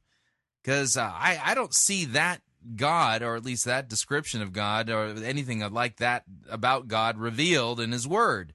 Uh, did you just make it up? Oh, I'm sorry. That's right. You deduce this from your life stories. Okay. Fine. Most of us are not even living the kind of life where we need God to show up in a major way. See, I believe that God's looking for His church. He wants to take us to places we've never been by paths we didn't even know existed. Well, uh, that's fine and all that you believe that, but you got a single, you know, like biblical passage that says anything even remotely approaching this. Uh, because yeah, he, here's the deal. I'll argue from the Lord's prayer that what you're selling here is is well just counterfeit Christianity. Uh, uh, here's the deal. God wants us to have to. He wants us to live a life where He has to show up in a big way. Hmm. Okay. Um. Let's do this. The uh, Lord's prayer. Our Father who art in heaven, hallowed be thy name. Thy kingdom come, thy will be done on earth as it is in heaven. Give us this day our daily bread. Seems pretty basic to me. Forgive us our trespasses as we forgive those who trespass against us. Lead us not into temptation. Deliver us from the evil one. For thine is the kingdom, the power, and the glory forever and ever. Amen. Now, here's the deal. It, it's talking there about, well, needing daily bread. Seems kind of basic, kind of ordinary. Nothing super risky going on there. Um, let's see here. Uh, forgive us our trespasses as we forgive those who trespass against us. That kind of points to the fact that each and every one of us lives well uh, as individuals within our respective communities and vocations. For instance, I happen to be a dad. I have three children. I happen to be married. My wife uh, and I have been married happily for 20, well, how many years now? sorry, sorry, just trying to do the math there. it's like, really? It's that long? Okay. So uh, it's 23 years. But uh, the, see, the point is this: is that I'm a I'm a dad, I'm a husband, I'm a teacher in the church. Okay, um, I, you know, and so, uh, and I do a, I run a radio station. So because God has put me into each and every one of these vocations, I can deduce from that, especially even from the fact that there's passages that say that God wants us to work quietly with our hands, make a living for ourselves, provide for ourselves, and set aside enough to also to take care of those who are in need. These are clear passages of scripture. So here's the deal. I don't know anything about any passages that say God expects me to live a risky life so that he has to, you know, uh, interact in a, you know, in a miraculous way. I mean, if anything, it sounds like Christine Caine is preaching the same sermon that Satan preached um, to uh, Jesus uh, about throwing himself off of the uh, off the Temple Mount, uh, and so that God's angels would have to rescue him. Jesus said, "Don't put the Lord your God to the test." But I can know I know this for a fact. God wants me to be a good dad. God wants me to be a good husband. Why? Because God's word says that. It, you know, there, there's passages that say, husbands, love your wives. There's passages that say, fathers, don't exasperate your children. There's passages that say, you better get to work and provide for yourself. A lazy person shouldn't eat, the scriptures say. So, I mean, it's pretty clear that, um, God, in His Word, has all of these passages that tell me to do pretty bland and ordinary things by, you know, in comparison to the risk factor. I mean, I don't need to go jumping out of airplanes. I don't need to be doing anything demanding any miracles. But see, here's the deal is that, I mean, she did make the case that just ordinary life can be risky, right? Well, that being the case, I mean, there's been times just in my ordinary, non risky life I've needed God to, well, come through with a miracle. And uh, I wasn't even trying to live a risky life. I was trying to be a good dad, a good husband, a good employee, you know, things like that. So I, I don't even know where she, where she's coming from because the the the two verses that she quoted don't actually say that sh- that God wants us to live our lives in a risky manner so that He has to show up in a miraculous way. I, I don't know of any passage that says anything of the sort. In fact, I'm pretty sure she's just concocted this out of her head. And again, I point out the fact this sounds a lot like uh, Satan's temptation of uh, Jesus about throwing himself off of the uh, off of the pinnacle of the temple and having God's angels rescue him. I mean, talk about risky, you know. Dr. David Livingstone, the great missionary to Africa, when he went there, the missionary society that sent him to Africa wrote him a letter and said, Dr. Livingstone, is there a path paved to where you are? If there is, we have many men that we want to send to help you. He wrote back and he said, if you will have men that will only come if a path has been paved, I don't want them. I want men who will come if there is no path at all.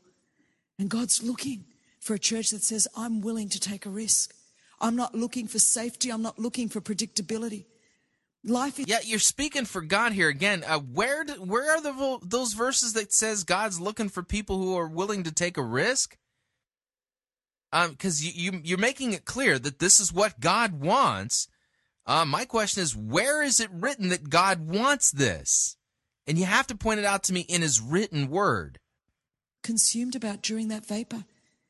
For God so loved the world, the scripture teaches us, that he sent his only begotten Son, Jesus Christ, from heaven to earth to die on a cross and rise again from the dead. This is true, and what does that have to do with risk taking? Not to make our lives safe. Safety is not the goal of Christianity. Um, okay, yeah, Jesus' death on the cross has nothing to do with safety and comfort, period. That's like the wrong category to operate. Jesus' death on the cross was to propitiate the wrath of God. In other words, to take the risk out of being sent to hell. Um, so, um, yeah, so sitting there saying, Jesus didn't die on the cross so that you can live a safe life. Well, that, that's like a complete category fallacy. Jesus didn't die on the cross so that I wouldn't eat spaghetti either. But eating spaghetti has nothing to do with Jesus' death on the cross. Jesus didn't die on the cross so that I can ride my bicycle to uh, to the local civic center. Um, yeah, because riding the bicycle has nothing to do with Jesus' death on the cross. Safety in life has nothing to do with the cross. There's a reason why Jesus was on the cross. He was propitiating the wrath of God. He was pierced for our transgressions, bruised for our iniquities. You, you get what I'm saying? He was crucified for our sins. Yet safety has nothing to do with it. Risk has nothing to do with it. I mean, make our lives safe. Safety is not the goal of Christianity. Freedom is. Galatians chapter 5 verse 1 says it's for freedom that Christ set us free. Yeah, that would be freedom from sin, death, and the devil. And yet so many of us look for a safe life and we end up living safe and caged and bound rather than free to step into the world that God has called us to step into. Yeah, um, Christine, you're preaching delusions of grandeur. This isn't sound biblical doctrine at all. Who taught you this, by the way? From the very world that God has called us to reach. And what we have to do is not fear the darkness of the world, but understand that the light of Christ lives on the inside of us. And God. What? God is sending us into a world. Jesus Christ came to seek and save that which was lost. Yeah, by dying on the cross, and He's given us the job of proclaiming repentance and the forgiveness of sins in His name, not to go out and preach the riskiness. I, there's no, there are no passages that say that we've got to go out and be risky or God's not happy. We're not called just to make a career and make a living. No matter what occupation we have, no matter whether we're at school, we're a full-time homemaker, or we work in the corporate sector, first and foremost, we are followers of Christ that are called to bring light into dark places. Not to avoid. Uh, Jesus is the light. So if we're going to bring light into dark places, we bring Jesus. We preach Him. Followers of Christ that are called to bring light into dark places. Not to avoid those dark places, but to be the light of Christ in that. In Matthew chapter 5, the scripture tells us that we are the light of the world. You're the light of the world. A city that is set on a hill cannot be hidden, nor do they light a lamp and put it under a basket, but on a lampstand. And it gives light to all who are in the house. Let your light so shine before men. Why? Yeah, understand this. Um, when it talks about us being the light of the world here, um, we have to shine the light of the gospel. Got it? Okay? And so our good works shine in the darkness, and our good works are loving God and loving neighbor, and they point people to Christ. Not us, Christ. God says, I need my church to be light in the midst of darkness, not to run away from the darkness and to create an artificial subculture and avoid the world that I've called you to reach. But I've asked you to step into the world and not be of it. Don't have the same value system as the world. Don't have the same priorities of the world. Don't have the same pursuits as the world, but be in it and bring light in the midst of darkness because we have a world that is dying. Yeah, could you talk about Jesus? You know, because he's the light of the world, right? But she's really good at preaching about herself, and uh, not so good on the preaching about Jesus part. Like, really kind of miserable about it. I mean, God so loved the world that He gave His only begotten Son because He doesn't want us to be uh, to live in comfort. He doesn't want. It's not about safety. It's like you're totally missing the whole point of the cross. Are, are you familiar with the concept of the uh, penal substitutionary atonement, the vicarious death of Christ on the cross for our sins? You familiar with this concept? That's the good news that we're supposed to preach. That's the light that shines in the darkness. Darkness because we have a world that is dying. We have a world that is desperate for the church to step out of its safety zone. You know, we were in Africa and um, we were at a, a game park. It was amazing. We saw all these lions and tigers and and they were wild and untamed and undomesticated. They were beautiful in the game park. And then we came home to Sydney and took our kids to the zoo. And I saw the same lions and the same tigers in a cage. And they were docile and they were domesticated and they were tamed. And I looked at my husband. I said, You know, this is exactly what the church is like. I said, We get saved and then we get caged by religiosity. We get caged by tradition and culture. And we lose our whole personality and we get tame and we get domesticated and we think the goal of our Christianity is just that I'm nice. Just that she's sweet and she's nice. As if Jesus Christ came from heaven to earth, died on a cross and rose again from the dead to make me nice. Gag me with a spoon. He didn't come. What exactly was he hanging on the cross for anyway? Um, yeah, so now it's, uh, it's yeah, again, it's, like I said, okay, listen, Jesus didn't die on the cross so that I can eat lasagna either. I do love lasagna, gotta tell you. A good lasagna, yeah, and you know, just add into the mix a really good um, cab with that. yeah. Yeah, so, sorry. So, but here's the deal. Jesus didn't die on the cross so that I can eat lasagna and drink Cabernet. Yeah, yeah. So there. So you better not drink Cabernet or eat lasagna either. It's, it, it sounds like an argument, but it's not. Jesus didn't die on the cross so you can be nice. Well, can you explain to me from the scriptures why Jesus died on the cross then? Because it has nothing to do with niceness or safety, has nothing to do with comfort or non comfort. It has nothing to do with lasagna, cabernet, spaghetti, or riding a bike. Jesus died on the cross to propitiate the wrath of God because we're sinners. He died to satisfy God's justice. He was punished for our sins in our place. That's the category of the cross. You keep talking, I mean, you, you mention the cross and then you bring all this other stuff and it has nothing to do with the cross. This isn't a biblical argument. Gag me with a spoon. He didn't come. Right. Gag me with a spoon too to the kingdom of darkness so that we can make a difference in our generation, church. He- yeah, I'm sorry, but where in the Bible does it say Jesus died on the cross so that we can make a difference? Hitler made a difference.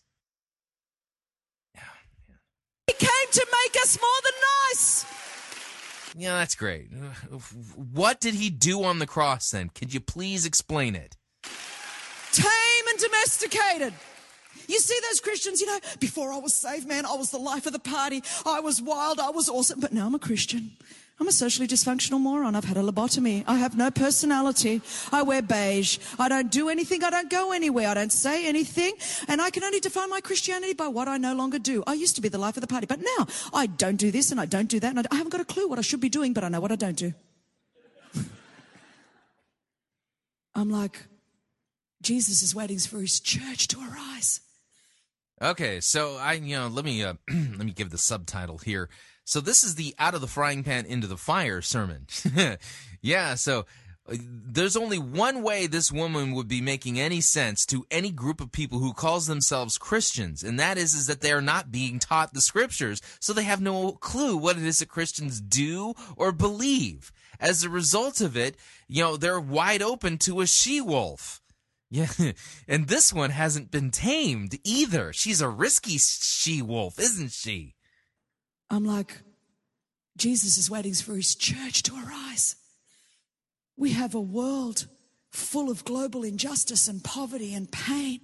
All of that caused by sin. We're supposed to preach the gospel, repentance and the forgiveness of sins.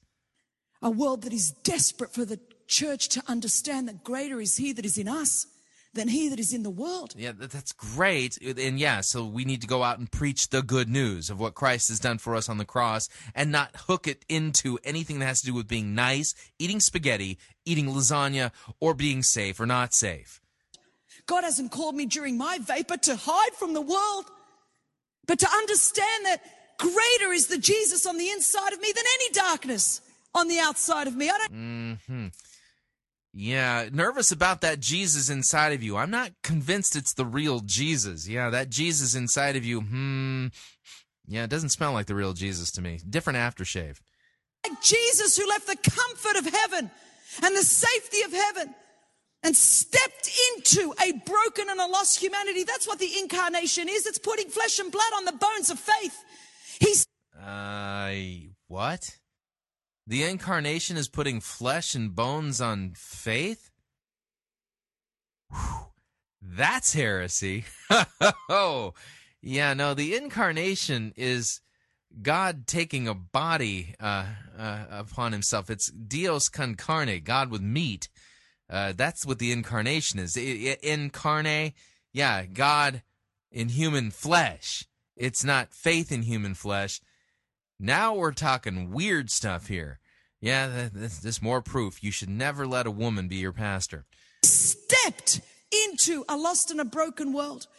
And he took the hand of broken people and took the hand of the Father and reconciled them through his cross.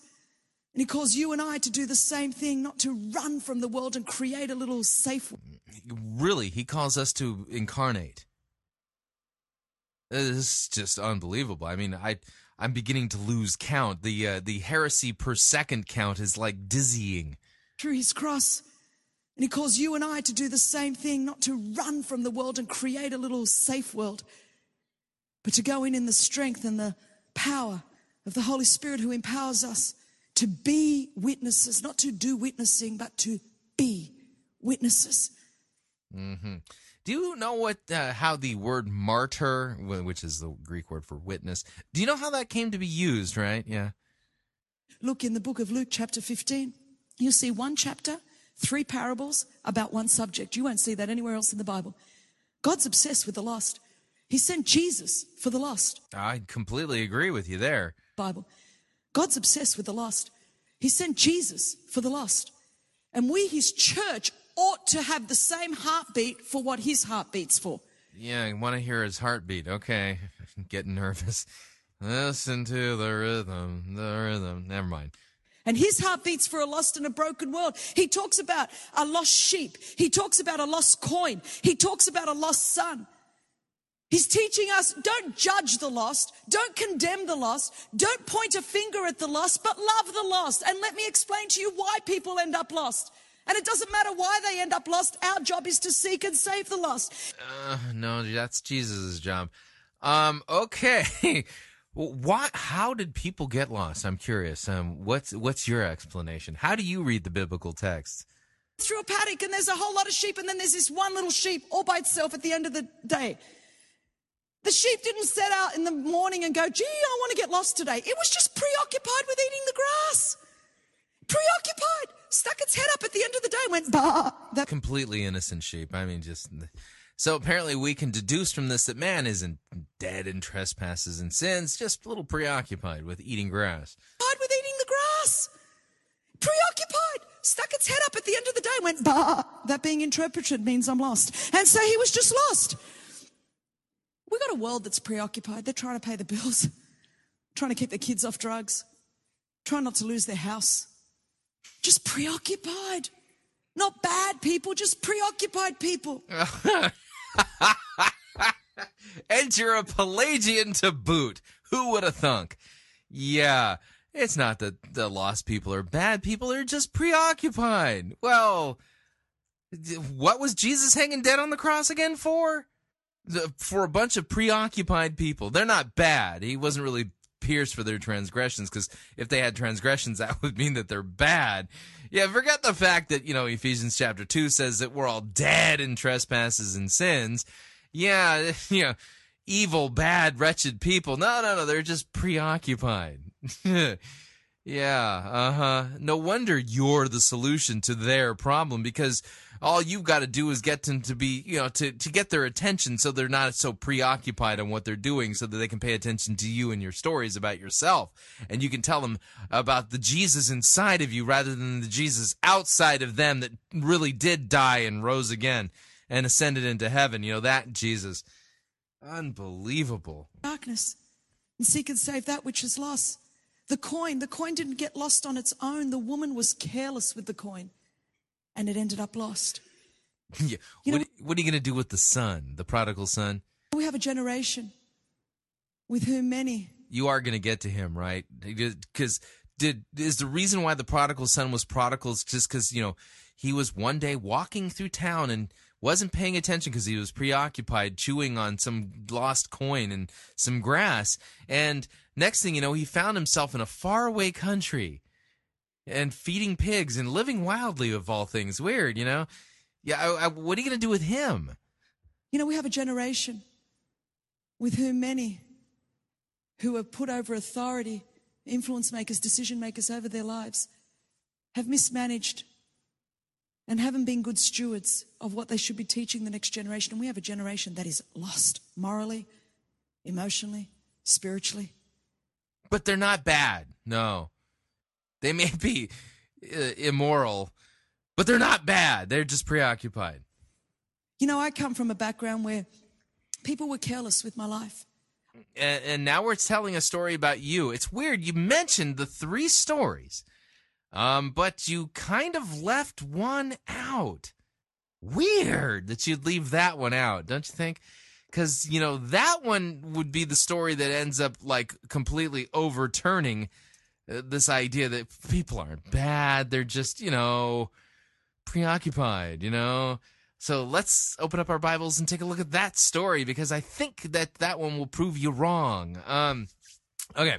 So if you have your Bible, Luke chapter 15, verse 11, the parable that is re- often referred to as the prodigal son. It's, a, it's, a- it's way better than that. But anyway, okay. So there was a man who had two sons. The younger of them said to his father, Father, give me the share of the property that is coming to me. And he divided his property between them. Okay, let me translate that for you. This is an honor culture, okay? This is a son who wants his father dead and wants him out of his life, wants his inheritance now. So you can you can literally translate this as dad dropped dead. It's irking me that you're not dead yet. I want I want the inheritance. I want you gone. And what does the father do? Okay. So he divided his property between them. Not many days later, the younger son gathered all he had and took a journey to a far country. Why did he take a journey to a far country? Because in an honor culture like this, what this son did to his father is unheard of. The entire town would be tempted to string this boy up by a, the, the lo- a local tree or to throw him into a pit and stone him to death because that's what he deserves for this kind of behavior. How dare you ask for your father to drop dead?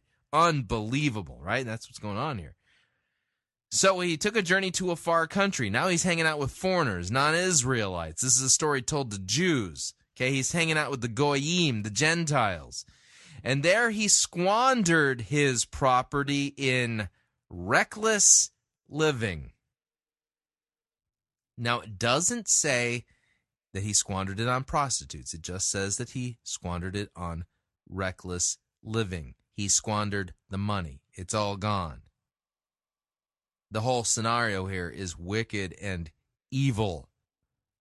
And when he had spent everything, a severe famine arose in that country, and he began to be in need. Why is he in need? Well, reckless living, he squandered all his money, and now there's a famine. So he went and hired himself out to one of the citizens of that country, who sent him into the fields to feed pigs.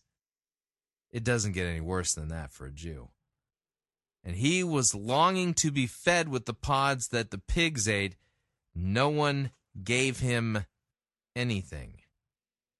But when he came to himself, he said, How many of my father's hired servants have more than enough bread, but I perish here with hunger? I will arise and go to my father, and I will say to him, Father, I have sinned against heaven and before you. I am no longer worthy to be called your son. Treat me as one of your servants. He still wants to cut a deal with his dad. He still wants to kind of get himself out of his own scrape. So then he arose, came to his father, but while he was still a long way off, his father saw him and felt compassion and ran.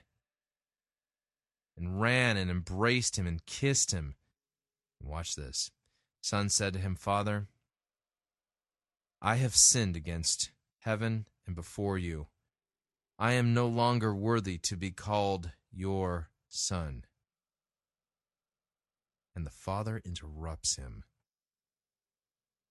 The confession's out. He's confessed that he's sinned, he's repented. And the father said to his servants, Bring quickly the best robe and put it on him, and put on a ring on his hand and his shoes on his feet, and bring the fatted calf and kill it, and let us eat and have a party.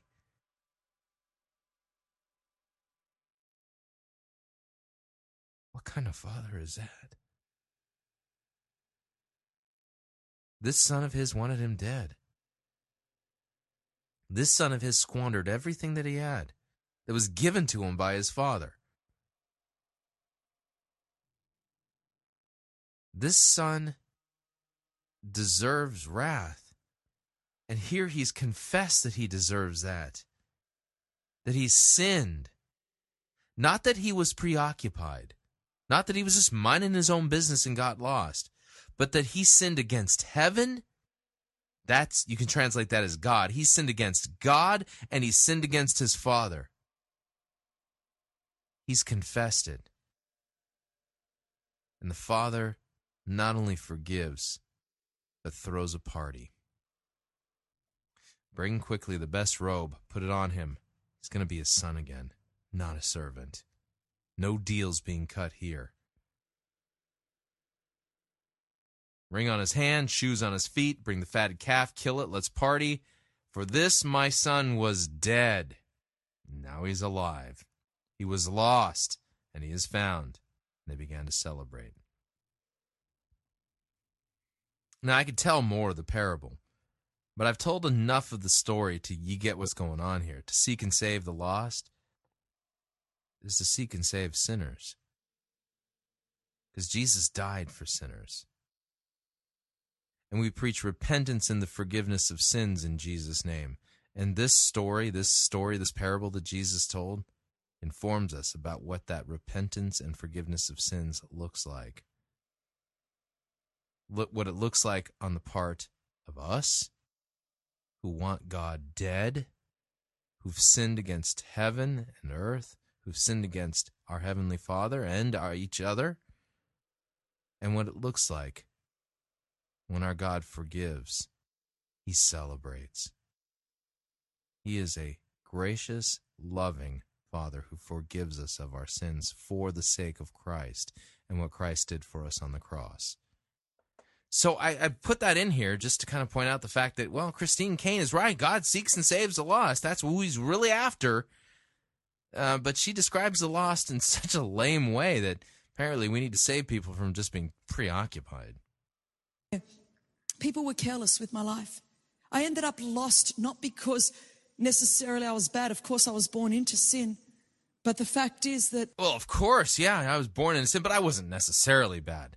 Yeah, when you say that you weren't necessarily bad, but you were born into sin, you're denying that you were born into sin.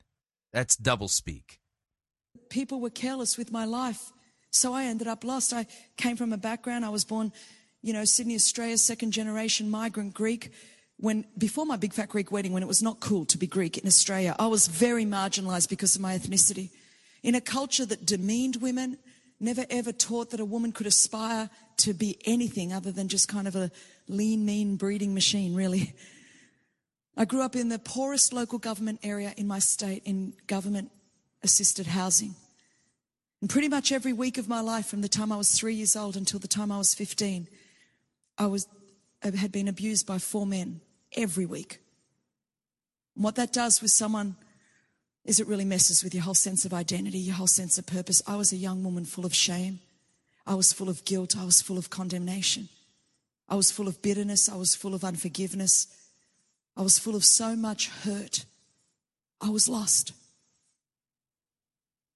And people could have looked at my behavior and pointed a finger and been judgmental, but they didn't know what had happened in my life. And that's how I ended up lost. I didn't need to be. No, you were born lost. You, you said you were born into sin. Everything that happened to you is a result of a sinful and fallen world. And here you're painting yourself out to be a victim. And yes, you were a victim, but you are also a perp. You, you're not telling the story right if you only tell it, oh, I was victimized by other people who were sinning against me. Yeah, no. The rest of the story is, is that you didn't love God with all of your heart. And you truly didn't love your neighbor as yourself. And you've even confessed here that you were unforgiving. So, yeah, there's a lot of your sin that we could be discussing here, but you're discounting your sin. And you're discounting the fact that you were born into sin in such a way that you were a distracted victim, apparently, and you were lost. That's how you became lost. No, you were born dead in trespasses and sins. That's how you were lost. And you were born in a world with a whole bunch of other sinners who were born dead in trespasses and sins and at war with God. And what those people do by their nature, by their very corrupted human nature, is they sin against each other and they sin against God. And what happened is you were sinned against. And you also sinned. But that's not the story we're hearing here. Ugh.